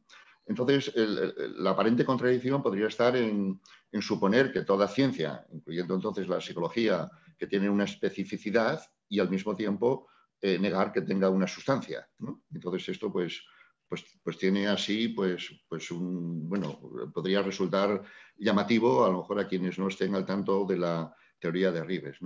La, eh, la presentación de, la sustancia a la que se ha referido, esa sustantivación de, los fenómenos psicológicos en los que ha incurrido la psicología, eh, pues efectivamente es, lo que estaba haciendo es una, crítica, eh, bueno, ya muchas veces hecha, eh, pero, pero todas insuficientes, ¿no? En vista de que, de que ello perdura, a esa sustantivación, a, esta, a esa hipóstasis, ¿no? a esa reificación de los fenómenos psicológicos como si fueran algo eh, que estuvieran dentro de uno cosificados y, demás, ¿no? Y en su lugar, pues habría que hablar de, pues, de relaciones, ¿no? Y, relaciones seguramente algo muy característico de la psicología, pues sería relaciones efímeras, pero yo no llegaría a decir que se carece de sustancia. Yo entendería que la sustancia de la psicología, por utilizar esa, esa terminología, está en el comportamiento, ¿no? en el comportamiento de los organismos en relación naturalmente con los medios. ¿no? Y en este sentido, el ha enfatizado eh, la, ciencia como teniendo un objeto específico. ¿no? no creo que esté muy en desacuerdo en esto que voy a decir, y es, en todo caso, decir eh, que las ciencias no tienen un objeto, tienen un campo de objetos. y eso implica entonces relaciones, ¿no? que es muy acorde precisamente también con el planteamiento de, eh, de Rives. ¿no? Y los, los, objetos que forman del campo de la psicología pues son los organismos, ¿no? son los, los individuos. Estoy bien de acuerdo que los individuos eh, es, un concepto eh, eh, ontológico y, y, genéticamente secundario ¿no? respecto de la especie en su caso o de la sociedad. ¿no? Este, esta cuestión, esta cuestión que planteada así, ¿no? de, dando primacía a la, a la especie a la, y a la sociedad en, en, este terreno en el que nos estamos moviendo, ¿no? o gnoseológico, ¿no? sobre teoría del conocimiento, no, no, está de más insistirlo en la sociedad actual, donde eh, la sociedad neoliberal ha creado, eh, ha, ha, ha eh, creado que los individuos se crean a, a sí mismos como autooriginarios. ¿no? Y entonces sí que merecería también eh, un, análisis más allá de, esta escala científica en la que estamos ahora, eh, un análisis también de, eh, de, eso de las creencias asumidas en la sociedad, donde se da primacía al individuo, precisamente por el individualismo, como si el individuo fuera autooriginario dentro de esa especie de romanticismo barato que caracteriza la sociedad liberal. ¿no? Pero no quiero ir por ahí, sino simplemente por señalar el acuerdo de que el individuo es, eh, digamos, secundario ontológica y cronológicamente respecto de, eh, pues de, la, eh, de, la, sociedad. Pero la sustancia de la psicología yo la, situaría, no la negaría, sino la situaría en el comportamiento. ¿no? Rives ha establecido una, una comunalidad entre el comportamiento de todas las ciencias, eh, y el comportamiento pues, que también nos encontramos en la psicología. ¿no? Pero yo creo que no se puede eh, hacer esa, eh, digamos, esa igualación, eh, sino que el comportamiento de las partículas es completamente distinto del comportamiento eh, de, cualquier organismo, de cualquier individuo humano en, en, la escala que sea. Entonces, ciertamente esa comunalidad de comportamiento no, no hace justicia al, aspecto distintivo característico del comportamiento humano, eh, pues dado pues, un contexto y, demás. ¿no? Entonces serían pues, estos aspectos que yo, eh, que yo destacaría. ¿no? Eh, no sé si llega, a ser, si llega a ser un problema o no, pero yo creo que es, un, es muy buena cosa para plantear las cuestiones que estamos planteando, tener, tener explícita o hacer explícita la ontología en la que uno se pueda, se pueda mover, ¿no? porque si no la, tiene eh, explícita, pues la tiene implícita ¿no? Y, no se carece de, ella. ¿no? Yo por mi parte destacaría una, eh, pues una ontología materialista, vamos, no creo que, esto sea extraña a Rives eh, para nada en esta, en esta perspectiva, una ontología pluralista donde se, se distingan diferentes géneros de realidad, ¿no? Eh, y, justamente al establecer diferentes géneros de, de, realidades es donde nos aparecen las diferencias entre eh, la realidad del comportamiento que estudia la física y la realidad del comportamiento que estudia la etología y la realidad del comportamiento que estudia eh, pues la, psicología. Y dentro, dentro, dentro de estas realidades múltiples, multiverso que diría William James, dentro de estas realidades múltiples, pues se pueden agrupar en, en tres grandes eh, géneros, ¿no? como muy tradicionalmente pues, se ha, nos encontramos ¿no? en la tradición filosófica. ¿no? Y, sería, pues, el, no sé, en términos de Popper, el mundo 1, el mundo 2 y el mundo 3, en términos de, bueno, pues sería M1, M2 y M3, por eludir la noción de, de, mundo y, plantearlo en términos pues, más, más neutros o más abstractos. ¿no? eh, sería el, el, género de lo, neurobiológico, donde las relaciones eh, eh, pues, eh, o, el comportamiento de las células en relación con otras células es un comportamiento, una relación, más que comportamiento, pues de contigüidad, diferente de las realidades psicológicas que implicarían un comportamiento fenoménico, digamos, en una escala de relaciones eh, distales, ¿no? Eh, eh, y siempre eso dentro efectivamente de una sociedad que, precede a los individuos, dentro de una, de una sociedad que tiene una historia. Yo estoy efectivamente de acuerdo que las ciencias es la historia de la ciencia y las ciencias históricas o la ciencia histórica pues, puede aglutinar las diversas ciencias humanas. La historia es, es, lo que explica la propia, la propia ciencia, aunque ésta se haya configurado pues, institucionalmente como algo distinto.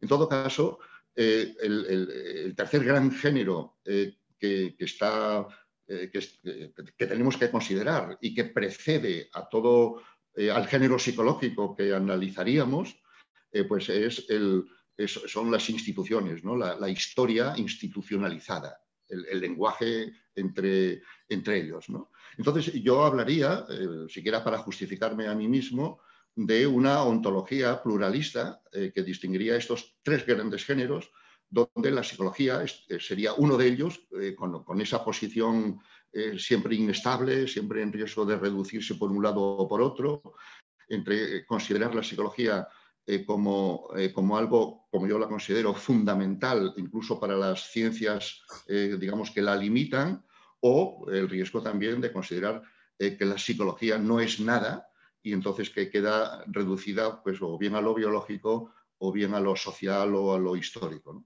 Da la impresión, y, Rives la, aclarará, pero da la impresión, a lo mejor, o, la impresión que podría dar lo que ha, contado Rives para un novato ¿no? que se estuviera acercando a ver lo que cuenta Rives, eh, que entonces la psicología no tiene sustancia, no es nada eh, y, queda, pues, eh, pues a lo mejor diluida. Y entiendo que no es el caso de lo, de lo que Rives plantea.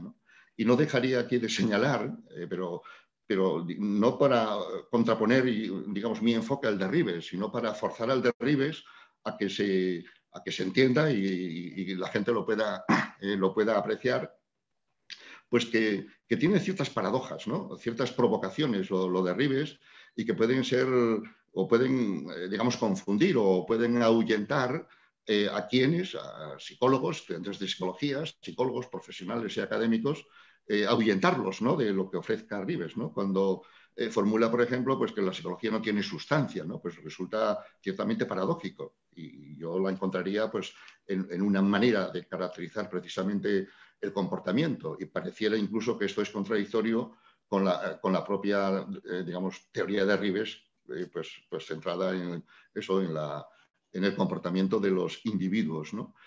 otra paradoja eh, que se puede encontrar en Rives y que puede despistar a, mucha gente o ahuyentarla incluso, eh, pues es, eh, no está tocada aquí en este, en este fragmento en el que estamos ahora, ¿no? pero, pero es importante seguramente aquí, pues que no existen, algo así como que no existen los problemas psicológicos, aunque estoy bien de acuerdo en algunos aspectos, pero también estoy preocupado por ese, por ese tipo de, de apreciación que, que pueda ser engañosa. Eh, que la psicología no es una profesión. Eh, y entonces, bueno, pues eh, son, son aspectos que, mm, pues, que, resultan, que resultan paradójicos y, que a mí me gustaría también, digamos, plantear aquí. He introducido dos que, son quizá, pues, digamos, para un momento posterior o, que quizá nuestros organizadores ya, ya los tenían previstos para cuando, cuando llegaran, ¿no? Pero, bueno, aproveché la oportunidad para señalarlo. ¿Me permite un momentito? Sí, claro. un momento, de verdad, ¿eh? Sí, sí. Ha ido a revisar apuntes.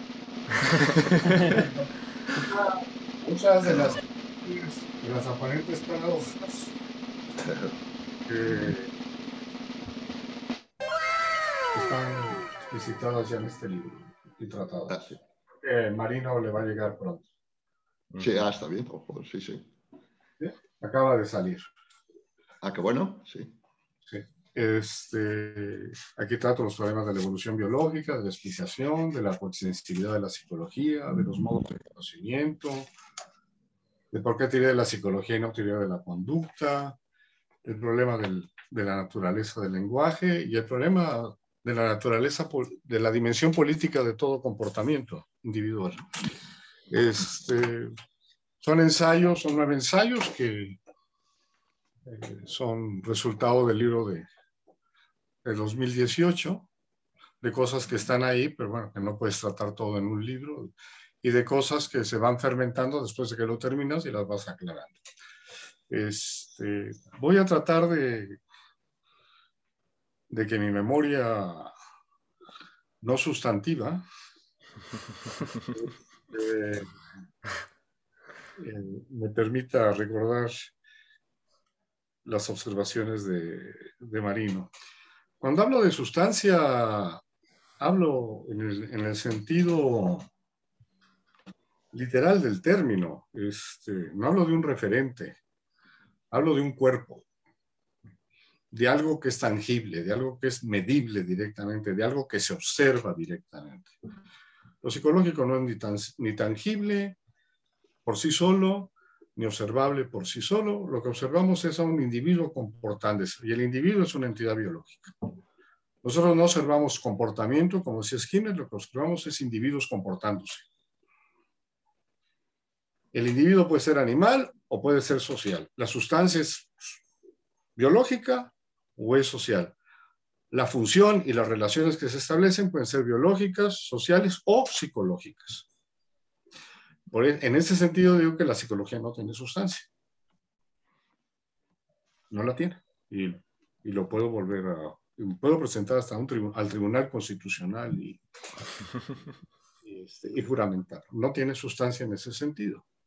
Este, eh, las dos sustancias forman parte de la, es el individuo social o el individuo biológico y, los, y, las prácticas institucionales y objetos culturales que se van creando por un lado y eh, todo el, el, entramado biológico que conforme el nicho, el nicho ecológico de la, de la especie determinada, que incluye a los demás individuos de la misma especie y a individuos de otras especies. No solo, no solo la especie cerrada, la especie, el nicho ecológico incluye muchas especies que están en interacción. Entonces, eh, en ese sentido lo digo, y por eso digo que la psicología, en la medida en que toma solo la diferenciación de dos, eh, de dos sustancias perfectamente definidas, que tienen cierta complejidad, porque el comportamiento psicológico en animales solo puede surgir a partir, solo surge en el reino animal. En los demás reinos no hay comportamiento psicológico. ¿Por qué? Porque el comportamiento psicológico requiere de diferenciación reactiva.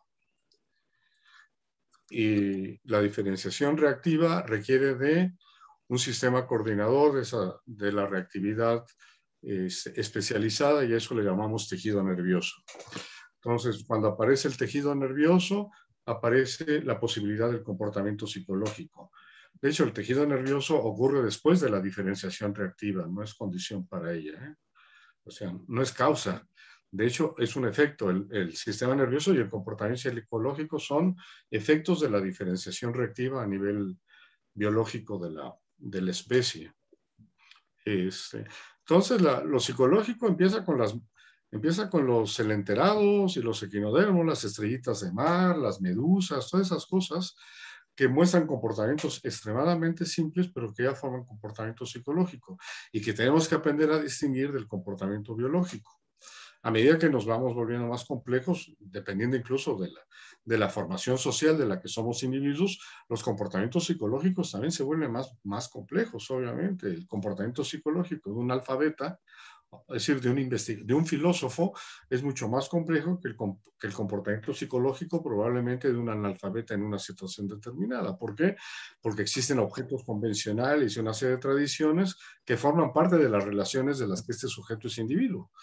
Eh, es individuo y tiene que comportarse, etc. Pero independientemente de eso, el, por eso hablé del comportamiento psicológico como distinto del comportamiento biológico y el comportamiento social porque a pesar de que no hay sustancia, es en el único ámbito de las ciencias empíricas en donde la dimensión individual diferenciada te da un objeto de conocimiento relativamente autónomo. Eso es a lo que me refiero.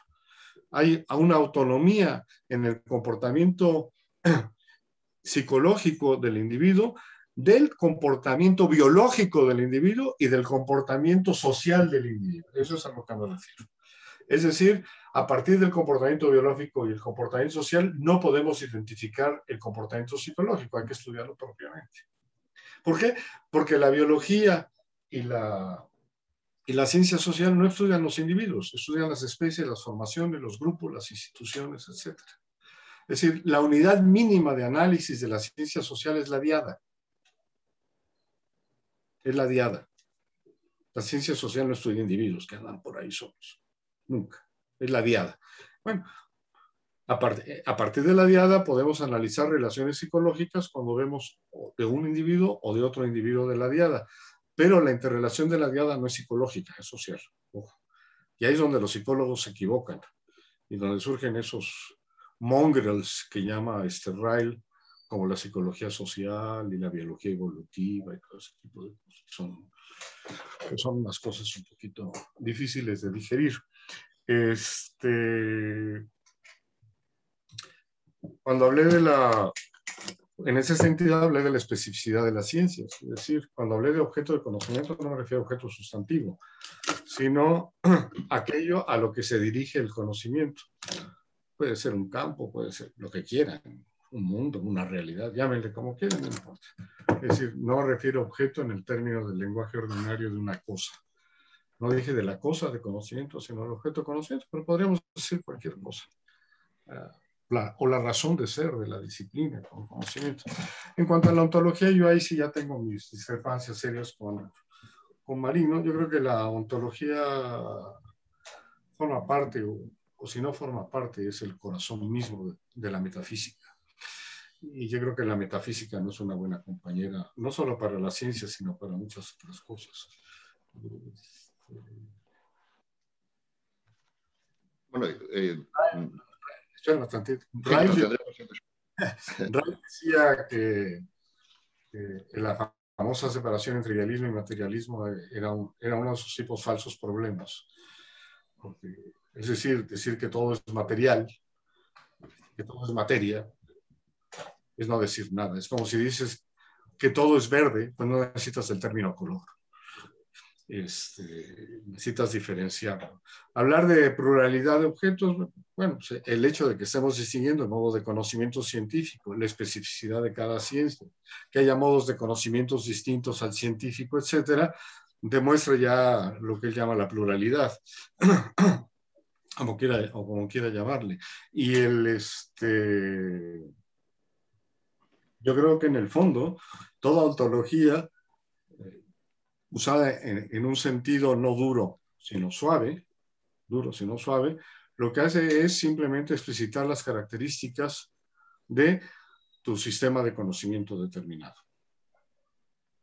Es decir, en el fondo, toda, toda ontología no es más que la justificación de una epistemología.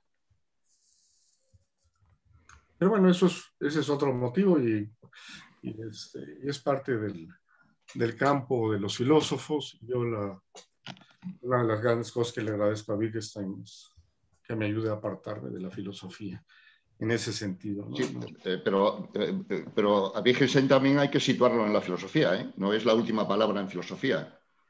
tú puedes deificarlo, pero la última palabra en filosofía no es Wittgenstein. A su vez, él está situado en el mapa. No podemos tomarlo como el triángulo de Dios que nos que ha arreglado los problemas de la filosofía, que de hecho no los ha arreglado. No, es que no los ha arreglado porque dice que son falsos problemas, no son arreglados. No, no son falsos problemas. Claro, son problemas. Eh, es la posición wittgensteiniana, es una posición. Sí, sí, claro, claro. Tú le quieres llamar filósofo a Wittgenstein, yo creo que Wittgenstein mismo no se consideraba filósofo. Da igual. Da igual, claro que, claro que es Da igual cómo se llamara él, filósofo o no, nos da igual. Él forma parte de, una tradición filosófica muy relevante, pero... Es como si a mí tú me dijeras, bueno, lo que pasa es que en el fondo tú eres un psicoanalista, lo que pasa es que no te has dado cuenta, porque los distintos contactos que estableces tienen que ver con los de aparato intrapsíquico. Y yo diría, bueno, si me quieres llamar psicoanalista, pues llámame psicoanalista, pero eso es un problema del que me llama, no un problema mío. Y no es un problema de Wittgenstein que lo llamen o no filósofo, es un problema de los que lo llaman. Entonces, bueno, ahí queda.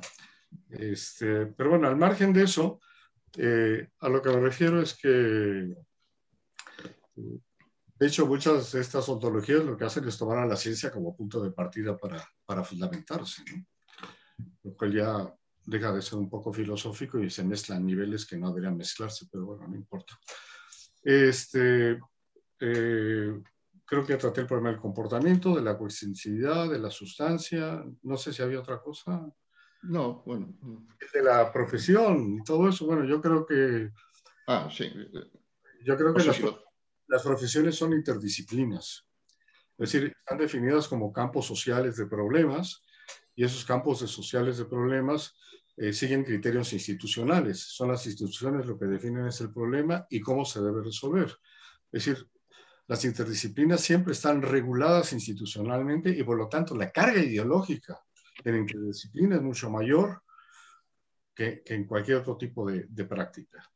Este, si vamos al campo de la salud o la sanidad, como dicen ustedes en España, este, el, el, por ejemplo, el, eh, eh, ver el problema de la salud desde la perspectiva hospitalaria ya implica un problema ideológico, implica un problema institucional e implica definir la salud a partir de un corporativo médico, por ejemplo. Bueno, es a lo que me refiero cuando hablo de interdisciplina. Entonces, la interdisciplina lo que define es un campo, eh, un campo de problemas socialmente estipulados y por lo tanto se estipula cuál es la posible solución de esos problemas. No, es, que no constituyen una disciplina de conocimiento en sí mismo, sino que se alimentan de la contribución de distintas disciplinas, disciplinas científicas, la medicina se, nutre de la física, de la química, de la biología, dicen que de la psicología, lo cual me parece raro porque para mí la psicología no tiene nada que decir todavía a nadie, ni a los psicólogos, este, de la antropología, de, de distinto tipo de tecnologías, computacionales, tecnologías que tienen que ver con la cirugía, son tecnologías instrumentales, eh, tienen que ver con la práctica, con las tradiciones clínicas, con concepciones culturales sobre lo que es enfermedad y lo que no es enfermedad y lo que es sintomático, en fin, con muchas cosas. la medicina no es una ciencia, ellos mismos dicen, es un arte científico, es más arte que ciencia.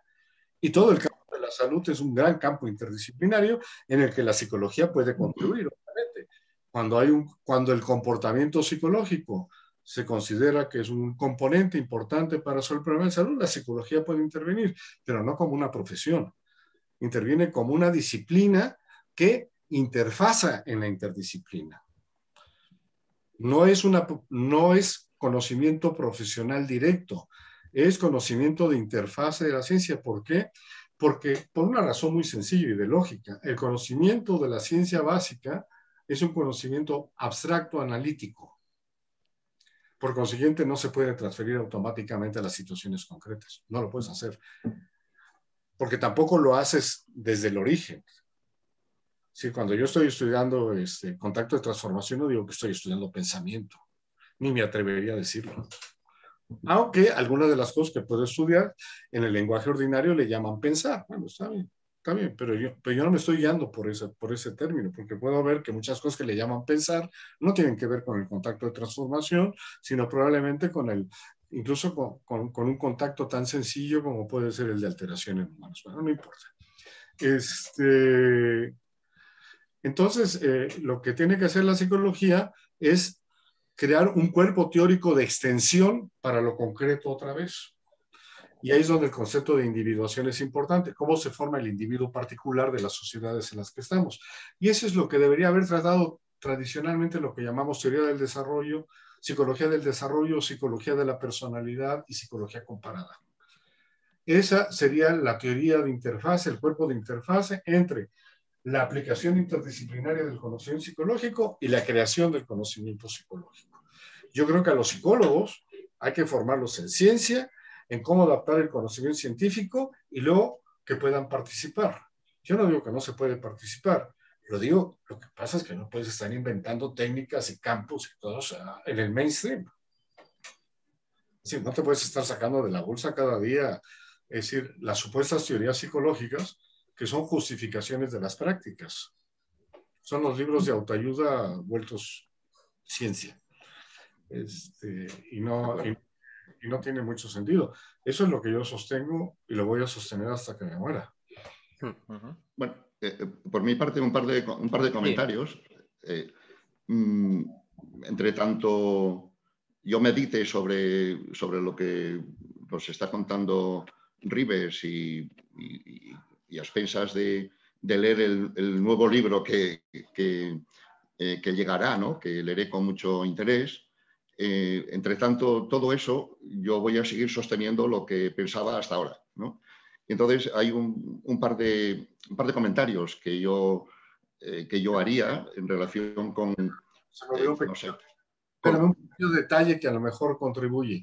Cuando tú hablabas de lo psicológico como un distanciamiento, ¿sí? Sí, sí, como una relación distal, sí. Haciendo, haciendo la diferencia a lo biológico, que no, necesaria, que no necesariamente ocurre así, pero justamente cuando yo hablo del comportamiento psicológico, llamo comportamiento psicológico al desligamiento funcional. Sí, sí, sí. El momento en que se inicia el desligamiento funcional y termina, ese es el comportamiento psicológico. Lo demás ya no es comportamiento psicológico, es biológico. Sí, sí. Sí, yo, estoy bien de acuerdo en, eso, o sea, digamos en eso, y, adopto, vamos, no solo para mi conocimiento, sino para explicarme lo que yo quiero decir, eh, precisamente el, comportamiento psicológico como diferente del comportamiento biológico y del comportamiento institucional. Eso nos lo, marca muy bien también una ontología materialista de tres géneros como, como es en la que, a, a la que yo pues me, me estoy también refiriendo. Estoy bien de acuerdo eh, justamente en, eso, ¿no? Eh, pero aún dentro de eso y haciendo pie sobre eso mismo, precisamente, eh, yo, yo, sigo sosteniendo hasta ahora que la psicología tiene su, digamos, su sustancia, ¿no? Por utilizar este término que venimos ahora utilizando en varios, varios casi sentidos, ¿no? Tiene su, su objeto, su, su campo, su referente eh, en, el, comportamiento, ¿no? en, un comportamiento que, para mí eh, tomo como, eh, como, paradigma o como, análogo, como referente principal, un comportamiento operante, ¿no? Un comportamiento operante que podríamos entenderlo en términos esquinerianos o podríamos entenderlo en, en términos también de Merleau-Ponty como una relación del organismo con el medio eh, eh, operante que, cambia el medio. ¿no?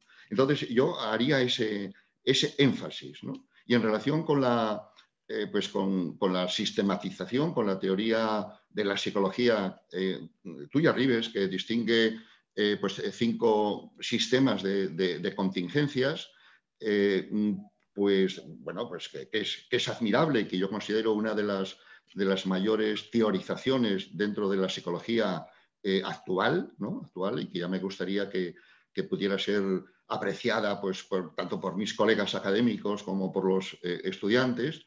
Yo, dentro de eso, eh, mm, si yo fuera el autor de esa teoría, y desde luego como usuario lo hago, porque las teorías se pueden independizar de los autores y pueden ser usadas, digamos, la grandeza de una, de una teoría es que puede ser usada por eh, pues bueno, no, de cualquier manera, se, entiende, pero sí de alguna manera pues sistemática. Entonces, yo dentro de, la teoría, de tu teoría, haría esta, esta, objeción o esta observación, que adolece de, dar primacía a, alguna de esas, de esas mm, de esos, de, esos campos, ¿no? de, esas, de esas eh, figuras, de esos fenómenos psicológicos que se describen. Entiendo efectivamente que una tarea científica, eh, lo entiendo por encima del contextualismo funcional, por ejemplo, de otras teorías psicológicas, que una teoría de la psicología debe partir de una sistematización de los fenómenos psicológicos, que es un ejemplo, tu teoría. Entonces, dentro de eso, esa sistematización eh, de los fenómenos psicológicos, yo daría primacía a, pues a aquella eh, aquel fenómeno psicológico eh, que se caracteriza precisamente por la, como tú lo defines, por la alteración del ambiente. Es, esa, ese sería el énfasis que yo haría. ahí tenemos una grave sí, contradicción. eh, creo que el 90% de los contactos funcionales, tanto en animales como en humanos, son de acoplamiento. Sí. Eh, sí, pero da, la, casualidad de que... De que alterando las contingencias todo el tiempo. Da, la, casualidad... Filosóficamente, filosóficamente suena muy bien, pero en la práctica...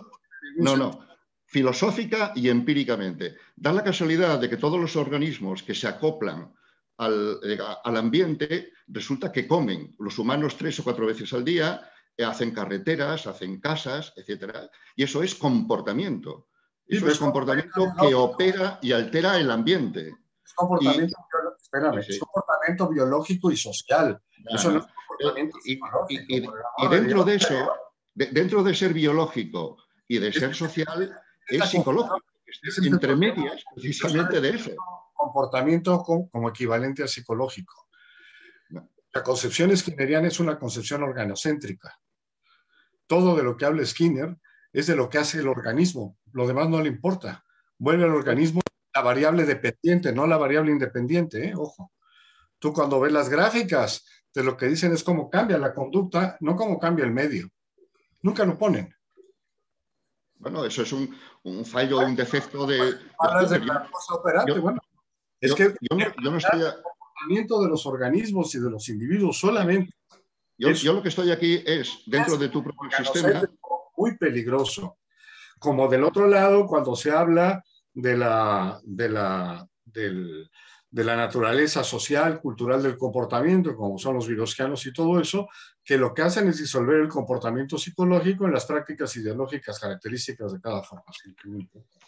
Bueno, pues, eh, bueno, pues siempre que se, eh, que, se, que se discute, no siempre es para ponerse de acuerdo, sino también para ponerse en desacuerdo. Hmm. Entonces yo quiero ponerme en desacuerdo eh, con tu propio sistema, diciendo que yo, dentro de tu sistema, eh, privilegiaría, eh, si yo fuera el autor, que no lo soy, pero como usuario que soy de él, privilegio la función precisamente eh, alteradora, operante, comportamental, de, pues, respecto de las otras funciones que pueden ser más numerosas. por ejemplo, si nosotros analizamos, analizamos un comportamiento. Yo creo que hay, un hay una confusión. Sí, pero para, que percibas esa confusión, permíteme darte más material para que veas la confusión. Es que a lo mejor obviamos lo que quieres decir. Cuando yo hablo de... lo, único, lo único eh, es que se solapan los audios, se solapan los audios y no se entiende muy bien. Entonces, si quiere que termine un momento marino y luego ya pasamos, más que nada por eso, porque se, solapa, se solapan los audios y no se entiende. Eh, como cuestión de método, que no, de, que no deis por obvio, eh, digamos que lo que tú vas a decir va, eh, digamos, a, solucionar la, duda o la objeción que yo tengo. en todo caso, yo, privilegio eh, dentro de un sistema de, de, de descripción de fenómenos psicológicos, pues el, el, mismo que tú, digamos, defines como, como eh, alterador del ambiente. En este sentido, si se quiere, operante, eh, sin menoscabo de las limitaciones que tiene Skinner. Yo no estoy defendiendo aquí a Skinner. No, no, no, este es que, yo no, es que yo no hablo de eso. Es lo que, tú estás hablando de un Rives que no soy yo. Ah, bueno, pues entonces. Es a lo que me refiero. Yo hablo de alteración de contingencias, no de alteración del medio. Bueno, de contingencias, sí. No, no, no, La alteración de contingencias bueno, de acuerdo, pues. Eh, de, las contingencias quiere cambiar, implica cambiar las propiedades funcionales de los eventos en términos de lo que tú haces, no cambiar a los eventos. Tú puedes, tú puedes comer algo y eso para mí no es conducta de alteración, es conducta biológica, comer. Y Skinner probablemente tampoco te diría que eso es operante, comer. Sí, tampoco yo estoy haciendo fuerza en ese ejemplo. Yo lo que estoy poniendo que los los, sujetos humanos se están comportando y no ser alteración de contingencias. Y puedes no tocar un objeto y estar alterando las contingencias. Y ese es, ese es el problema de reificar, y ese es el problema de las ontologías. Bueno, eh, entonces, eh, para establecer esas diferencias eh, de, en las, en, las, que veo yo que estamos y sin acudir a argucias de, cambiar eh, pues las, las, las, eh, las carpas, ¿no? las, mm. las cartas o lo, que sea, yo, desde luego, eh, dentro de mis limitaciones, enfatizaría precisamente el comportamiento operante como una dimensión sustantiva del, del, de lo psicológico que yo privilegiaría en un sistema de definición de contingencias, o etcétera. ¿no? Eh, yo no tomo únicamente como, como referente la conducta operante de Skinner, sino los análisis que, por ejemplo, Juan Bautista eh, Fuentes ha hecho, eh, estableciendo una gestal entre el estímulo, el reforzador y la operación, entendiendo pues, una configuración que ya es, no es exactamente la esquineriana y también en una perspectiva de Merleau-Ponty y, demás, ¿no? de, comportamiento, pues como, en fin, en el sentido que yo diría, pues que lo que ya veo que no, no es el, que, el, que, tú asumirías ni desde luego el que, el que, el que pueda leerse en tu sistema, pero yo, yo, estoy ahora en la escala de, de ponernos en desacuerdo, no, buscar el acuerdo. Y, no, estás, no estás en desacuerdo para terminar, Ah. Para terminar, es eh, la, ontología, efectivamente, es un, es un, contenido de la metafísica, y desde luego es una argucia, no es un argumento, es una argucia eh, descalificar la metafísica eh, como, como pseudo problemas, etcétera, etcétera, que el propio Wittgenstein ni, ni, arregló, ni solucionó, ni demás.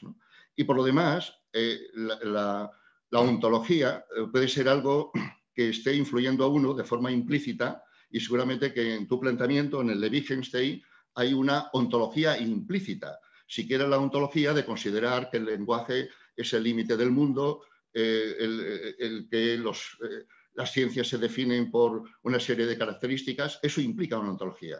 Entonces, yo mm, destacaría la importancia de la ontología, de eh, hacer explícita la ontología, digamos que, se, está formando parte de nuestro, de nuestro quehacer profesional eh, y científico, y no meramente por hacerla eh, explícita, digamos, se valida esa ontología, sino que seguramente también habría que discutirla. Y por lo que a mí respecta, sería pues, una ontología pues, materialista, pluralista, que, no se puede, digamos, caricaturizar como la materia así de, esa forma general, ¿no?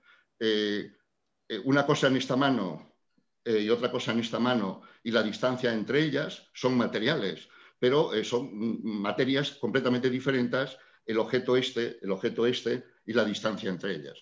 Entonces es más sofisticado que meramente descalificar como metafísica la ontología. Yo creo que esa es una argucia más que un argumento. La distancia no es material, la distancia es una relación. Es un tipo de... no es material en el sentido... hay materia en la distancia. En la distancia eh, químico Bueno, no importa eso, no importa. Vamos a, Vamos a tratar de aclarar, a ver si ahora puedo, porque ya estoy un poco perdido. Este, lo importante de una taxonomía es respetar los criterios de la taxonomía y no traducirla a taxonomías anteriores. El contacto de alteración no tiene que ver con el condicionamiento operante.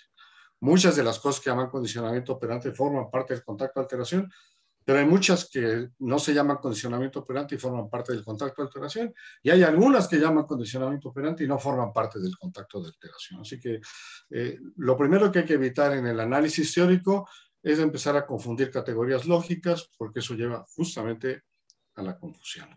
Entonces, eh, ¿cuál es el contacto más importante? El contacto más importante nos lo dice la empiria. Tú usas la lógica de análisis y ves dentro del mundo que mapeas y densificas a través de tu lógica cuál es el tipo de contactos que ocurren más, con más diversidad, etc. Bueno, contacto de acoplamiento.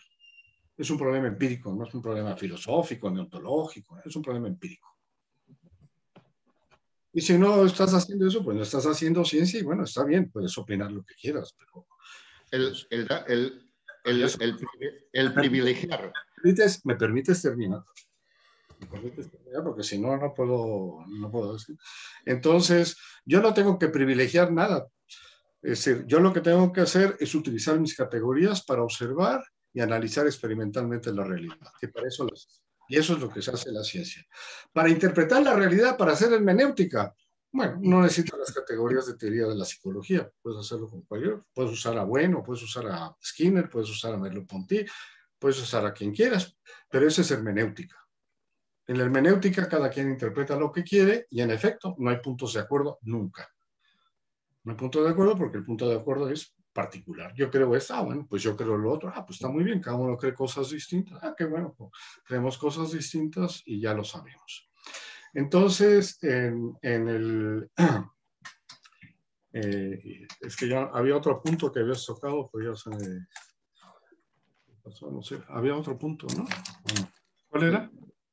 Eh, eh, no, que yo, yo privilegiaría el, el... Ah, a Wittgenstein en la ontología. Ah, espera. Es igual que decir que tengo una ontología implícita. Bueno, si tú crees en la ontología, puedes analizar mi conducta en términos de ontologías implícitas o explícitas en mi discurso. Si tú no crees en la ontología, no ves ni ontología implícita ni ontología explícita. Si tú eres psicoanalista, verás en lo que yo digo lapsus y motivos inconscientes y problemas personales, explícita o implícitamente. Si no eres psicoanalista, no lo vas a ver. Y ese es el problema de la hermenéutica. Es decir, si tú estás partiendo de, de, la ontología desde un punto de vista hermenéutico, bueno, pues muy bien, la puedes usar. Yo no, o sea, yo nunca he prohibido a nadie que hable de ontología o lo haga. Yo lo que digo es que cada vez que metes la ontología dentro del discurso científico, mala señal. Y el ejemplo son todos los cientos de años que lleva la psicología discutiendo sobre esos problemas, ¿no? Sí. Bueno, muy rápidamente, para, para terminar. Sí, sí que... De los mundos, todo. Si queréis que, que, ultime Marino este tema y ya pasamos al siguiente por no extendernos más, eh, ya que no vamos a llegar a acuerdo realmente y es... Sí, yo, yo por mi parte lo, lo, terminaría así, sin prejuicio de, bueno, de que él tome la, la palabra. Y, y, diría una cosa que me sorprende. Eh, tú mismo, Rives, dices en algún sitio, que no, desde luego no tengo ahora aquí la página, el conocimiento científico es un instrumento hermenéutico, justamente algo que yo también estoy considerando en este, en este sentido. Hermenéutico del mundo real cuando regresas. Sí, sí, claro, no hay otro mundo más que el real. Pero la ciencia no tiene como método la hermenéutica. Ya, pero como método... No, son dos cosas muy diferentes. O sea, puede ser usado como instrumento hermenéutico que tú dices, y yo estoy de acuerdo con ello, y es lo que trato yo de decir. En segundo lugar, estás usando eh, la ontología de bueno y de no sé quién como instrumento hermenéutico para clasificar o considerar o evaluar la teoría científica. Eso es absurdo. No, no, no es absurdo. Eh, no es absurdo. Porque. Para, eh, mí, para mí sí es absurdo. Para ti sí, pero, pero no es cuestión de elegir tampoco. esto que tú planteas de, de, la ontología, si tú crees en ella o no, vaya argumento que es ese. no, es cuestión de creer o no creer. Que usas el término elección, en efecto, el término elección es otro de esos términos que depende cómo lo uses, qué es lo que eliges. Yo creo que siempre se elige. Tú dices que no es cuestión de elección, yo creo que sí. No, no, no lo sé, si es cuestión de elección. Yo no hago fuerte en eso. Yo lo que digo... lo que hacemos en la vida es cuestión que, si tú, que si tú no eliges una ontología, la ontología te elige a ti y tú tienes una implícita sin saberlo. Probablemente no, eh, sea, eh, digamos, una no elaborada. En vez de hablar de la ontología, me hablarías de Dios. Si tú no crees en Dios y no, y no lo buscas, Dios te busca y está contigo. Bueno, está bien, Dios está conmigo. La, ontología también está conmigo, si quieres. Para mí es lo mismo. Es una frase que tiene exactamente los mismos criterios lógicos. Que la ontología está conmigo o que Dios está conmigo. Vale, vale, pues lo dejamos ahí. Sí, si les parece, avanzamos con otra, con otra cuestión. Desde luego, eh, ahora no, no, vamos a llegar al acuerdo, pero. Yo tengo que retirarme en 10 minutos o 15, ¿eh? Vale. Vale, vale. Sí, eh, bueno, desde luego, eh, como decía, no, con el debate no vamos a llegar al acuerdo, pero por supuesto para nosotros, para los espectadores, es enriquecedor este, este debate. Eh, sí que quería eh, hacer una, pregunta en relación a pues algo que comentaba eh, Emilio antes en cuanto al conocimiento de los médicos y, y esa ciencia básica que, muchos desconocen eh, en relación a la psicología, esto en relación a la psicología, ¿no? Eh, ¿cómo, ¿Cómo ven la situación actual de la relación entre la psicología básica y la aplicación tecnológica de la psicología? Eh, ¿Hasta qué punto esta, esta relación es estrecha o hasta qué punto debería serlo? Y si consideran que, esto cambiará en un futuro, que la situación actual cambiará en un futuro. Bueno, voy a ser breve y tajante. Este, primero, creo que no hay un cuerpo de ciencia básica de la psicología que aplicar. Existen conocimientos eh, desarticulados, vamos a decir, de distintos momentos históricos que se pueden rescatar como eh, eh, a partir que tienen que ver con confirmaciones de relaciones empíricas consistentemente estudiadas. No, hablo de conceptos, sino hablo de relaciones de, variables y de cosas. No hay mucho, pero hay algunas cosas. Entonces, no hay una teoría a partir de la cual aplicar. El problema básico de los psicólogos aplicados es que no aplican psicología.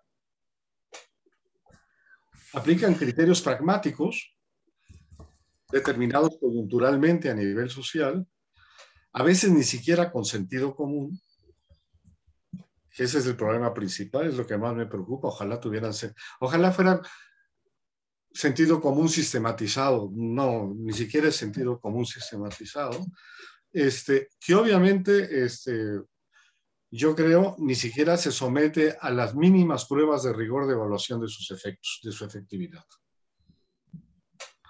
Entonces creo que no hay una relación entre ninguno y mientras no haya una teoría sistemática de la psicología consensuada, respetada, etcétera, es muy difícil poder hablar de una psicología que yo llamo aplicable más que aplicada, aplicable a nivel interdisciplinario y que entonces siga ciertas, ciertas reglas de rigor y podamos hablar de técnicas. Ahora lo que hablamos es de procedimientos un poquito inventados, porque una técnica se caracteriza porque es una forma sistemática de, proceder que produce inequívocamente un efecto o resultado, y la psicología no tiene técnicas. Las únicas técnicas son las psicométricas, que no producen resultados. Lo único que producen son datos y registros que después este, interpretas como se te pega la gana. ¿no? yo básicamente estoy de acuerdo con lo que plantea Rives. Vamos, serían detalles en, lo, que yo me ocuparía, pero no merece la pena, vamos, que yo ocupe el tiempo en decirlo. Estoy básicamente de acuerdo con lo que ha planteado. Y bueno, como Rives eh, tiene prisa y demás, vamos a hacer alguna pregunta así un poquito más concreta y más corta. Tengo 77 años y se me acaba la vida. ¿Eh? A 50 y a las 2 y 10 doña Eve me va a dar de comer y se me va a acabar la comida. Vidas intensas no se acaban así. Yo os quería preguntar que cómo de relevantes consideráis para la psicología, cómo ha sido de relevante para la historia al final de la psicología, esos enfoques cognitivos o incluso esos otros humanistas, la parte más del psicoanálisis, ¿hasta qué punto ha sido relevante para, para todo el desarrollo de la psicología? Bueno, socialmente han sido muy relevantes porque son los dominantes.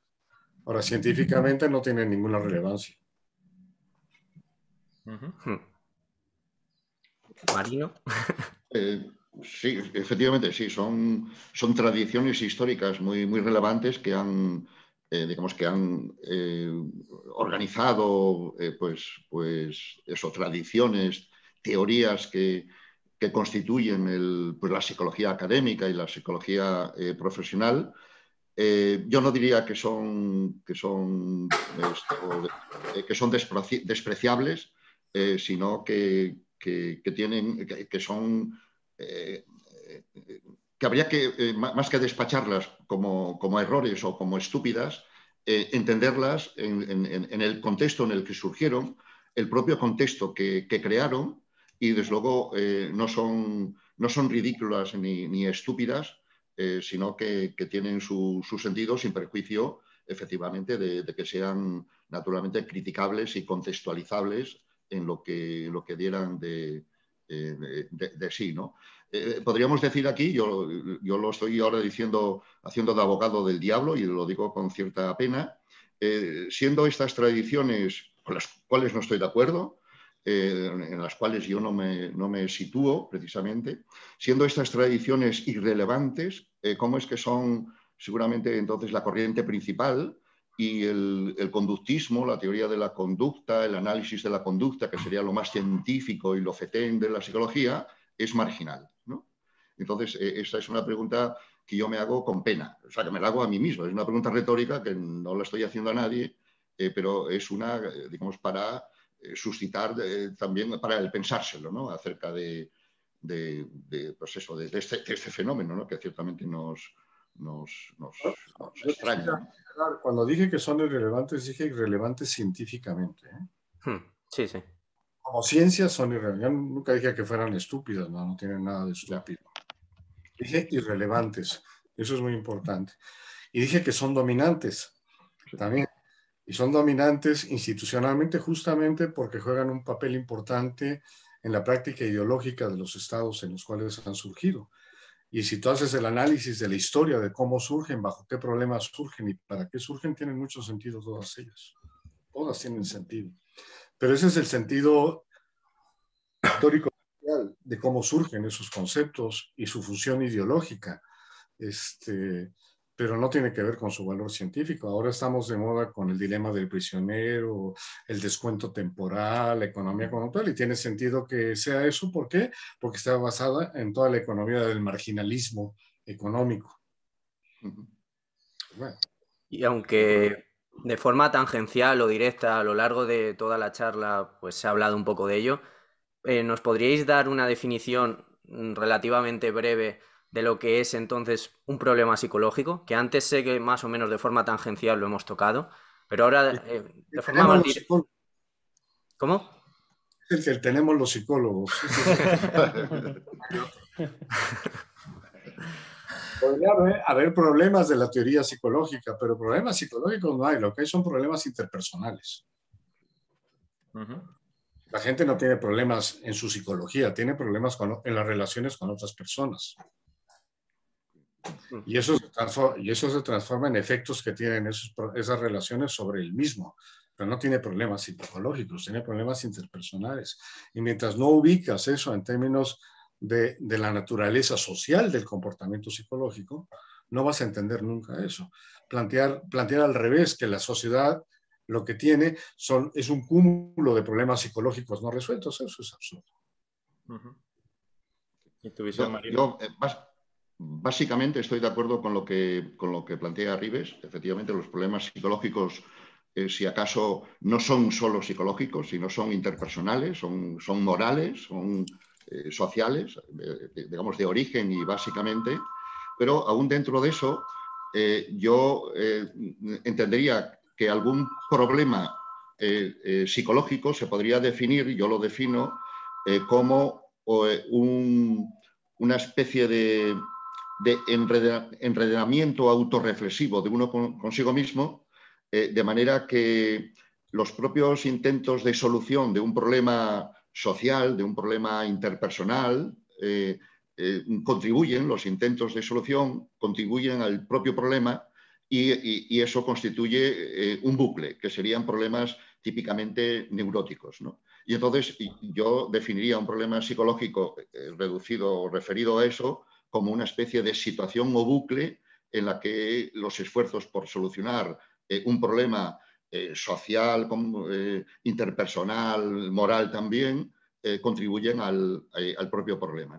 Y la, cuestión por lo que a mí respecta es entender que la sociedad está hiperpsicologizada.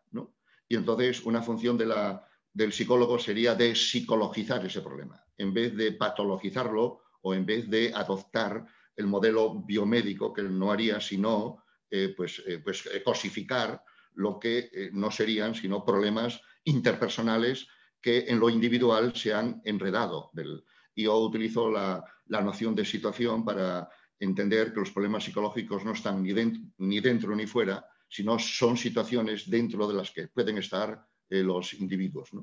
Pero eh, esto que yo os digo aquí hace pie, yo, tiene su base en los aspectos básicos, los aspectos que, que, que ha, señalado, no, no, aquí mismo, sino más elaborados en otras, en otras obras. Los problemas psicológicos no son solo psicológicos. Y cuando son psicológicos, en mi opinión, son bucles. Y, sí, decías, Emilio. No, que podemos estar de acuerdo en general. Mm, por fin. y sin, sin, ánimo, pues eso, de explayarnos mucho más, ¿nos podríais decir cuál es la principal diferencia, no todas las que pueda haber, pero la principal diferencia entre el conductismo radical y el interconductismo? Bueno, el conductismo radical primero no es radical. El único conductismo radical era el de Mason, en realidad. Este, Skinner le llamó conductismo radical a su análisis de, los eventos privados, que es un análisis muy criticable, obviamente, ese porque vuelve a, introducir el concepto de interioridad dentro del problema del comportamiento. y es el problema de la naturaleza organocéntrica de la teoría skinneriana. Y el interconductismo este, es solamente una lógica, no, no es una teoría. Eh, lo que propuso el interconductismo es una lógica de campo general, este, con categorías, pero Cantor no hizo psicología. Cantor hizo la lógica de la psicología, hizo la, definió eh, esa parte de cómo construir un, sistema de, de, categorías abstracto-analíticas a partir de los eventos ordinarios. Por eso él hacía mucho la diferencia entre distinguir evento de concepto, de, evento de constructo. Siempre decía, no, no los confundas, no los confundas. Hablar de perception es un constructo, no es un evento. no estudias la percepción, estudias a sujetos bajo ciertas condiciones haciendo algo, los contactos distales de cierta manera, y si eso le quieres llamar percibir, llámale percibir. Pero bueno, entonces, este, son dos niveles distintos, ¿no? Por eso los skinnerianos nunca entendieron a Cantor. Siempre preguntaban, pero es que no hizo experimentos, no tiene datos, no hay técnica. Bueno, es que, no se trataba de eso. Skinner mismo dice en su autobiografía, cuando Cantor lo contrató en Indiana, él hizo jefe de departamento, Cantor le propuso que este, trabajaran juntos que podía plantear la parte teórica de los problemas y Skinner, que era un hombre extremadamente este, talentoso para la, la investigación experimental y la tecnología, hiciera los Skinner no quiso. Y eh, eso me lo contó Cantor. Pero Skinner dice ahí en su autografía que, que en realidad eh, no leyó mucho de Cantor porque Cantor y él pensaban lo mismo. Bueno, es un típico caso de hermenéutica muy peligrosa a veces, de interpretar las cosas por, por las palabras y este y, y bueno, no, nunca, el interconductismo y el, y el conductismo radical nunca han ido juntos. De hecho, cuando si pasas al interconductismo debe la otra parte, porque son lógicas diferentes, incompatibles. De hecho, el, el libro de la conducta del 85, el primer capítulo es justificar por qué dejas el conductismo operante y por qué pasas a una teoría de campo. Una teoría de campo todavía poco trabajada, poco desarrollada. Es decir, ya la dejas en el sentido cuniano, la teoría anterior la dejas, no la incorporas, la dejas. Puedes incorporar técnicas, puedes incorporar eh, relaciones funcionales observadas como datos, episodios importantes, etcétera. Pero la teoría, la lógica como tal, la tienes que dejar. Por eso en, el último libro, en el, de, eh, el, del, el del 18, abandono el concepto de función de estímulo, función de respuesta y todo eso, porque las palabras vienen cargadas, no son neutras. Y aunque tú no quieras... La metafísica, eso es metafísica, efectivamente. es la práctica, es la práctica del lenguaje. Es la, metafísica incorporada en, tú a alguien le dices hijo de puta, no es un problema metafísico. No, no es un problema metafísico. Y si tú hablas de función de estímulo, ¿eh? Y hablas de función de estímulo, sigues pensando que hay estímulos. Ese es el problema. Y si hablas función de respuesta, vuelves a molecularizar al organismo.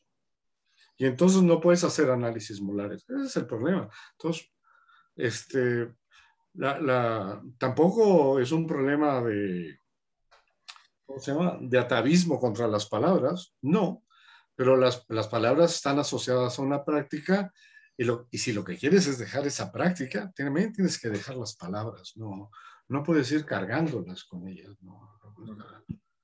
Si tú vas a crear un sistema social en donde no existen las iglesias y Dios y todo eso, no puedes mantener la, no puedes mantener la palabra Dios y la palabra santo y la palabra pecado y todo eso.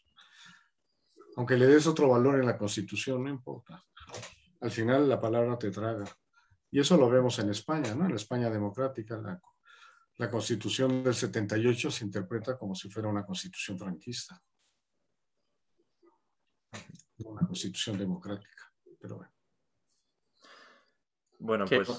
¿Quieres añadir a, eso, Marino? Y... No, estoy bien de acuerdo con lo que, vamos, con la, con la distinción que establece Rives, ¿no? Que es la, está más autorizado que nadie para esa, para, esa, esa, diferencia que ha señalado. Estoy de acuerdo con ella. Yo también tengo problemas con, eh, no, no, con la palabra radical, pero sí con el, el, uso o la deriva que puede tener eh, la noción de evento privado, ¿no? en la medida de, suponer una interiorización y demás eh, a la que da pie, del mismo modo que tengo problemas con la noción de interiorización de Vygotsky. ¿no? Y es por eso por lo que yo acudo pues, a, pues a, la, fenomenología, a la noción de situación, para pues, replantear esa, pues, esa, esa, fácil caída en, el interior como algo contradistinto del exterior. Entonces, bueno, estoy de acuerdo con lo que ha dicho Rives y tengo, tengo también yo esta, este, este problema con, con, la posible deriva eh, del evento integrado, eh, eh, del evento privado como algo, digamos, interior, ¿no? como una especie de mundo bajo la piel, que diría Skinner. ¿no? Y, habría que rescatarlo de eso o replantearlo de otra manera. ¿no? Hmm. Bueno, pues, pues agradecemos este ratito con ustedes por aquí, que nos han dado la oportunidad de aclarar ciertas cuestiones, lleguemos más o menos a un acuerdo o no, que no hay que estar porque siempre de acuerdo. Y nada, solo deciros que esperamos veros de nuevo por aquí pronto. Puede que necesitemos hacer una parte 2, 3, 4 o 20 de, este debate. ya se irá viendo. Y, y que cuidaos mucho. Esperamos veros pronto de nuevo por aquí. Un abrazo enorme. Nos habían pedido que no os dejáramos levantaros hasta que os pusierais de acuerdo, pero, pero no va a ser posible. No, no, no, no. Este, si nos pusiéramos de acuerdo, eso sería sospechoso. Desde luego. Sí, sí. está bien, está bien. Sí. la vida académica, eh, su dinámica es el desacuerdo. Y está bien. Cuando hay, acuerdo absoluto, que es el que hay Doctrina y dogma, y no hay nada peor que la doctrina y el dogma. Hmm, desde luego. Pues por nuestra parte nada más y de verdad muchas gracias por todo y os mandamos un abrazo enorme y cuidaos mucho. Igualmente. Nada, muy bien. Hasta luego. Chao.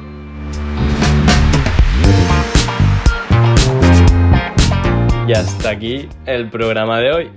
Menudas dos fieras os hemos traído en grama. La verdad que yo estaba editando el vídeo y me he tenido que enganchar porque es que era tan interesante todo lo que decían que, bueno, pues no he podido evitar retrasarme en la edición del vídeo porque estaba escuchando a estos dos titanes de la psicología. Nada, un placer verlos, seguid dando mucho apoyo al canal para que volvamos a traer a gente de este calibre y ya sabéis que si queréis y si podéis, estaría bien recibir una ayudita en Patreon o eh, estamos abiertos a posibles colaboraciones. Pues la verdad es que estamos invirtiendo una barbaridad de tiempo en grama, sobre todo ahora que es verano. Y bueno, pues nos iría bien tener una propinita para que podamos aumentar el alcance de este canal. Y bueno, en nada nos vamos de vacaciones, así que a lo mejor estamos unos días sin colgar vídeos. Así que bueno, un abrazo a todos y a todas, podéis ir en paz. Ni que esto fuera misa, papá. Adiós.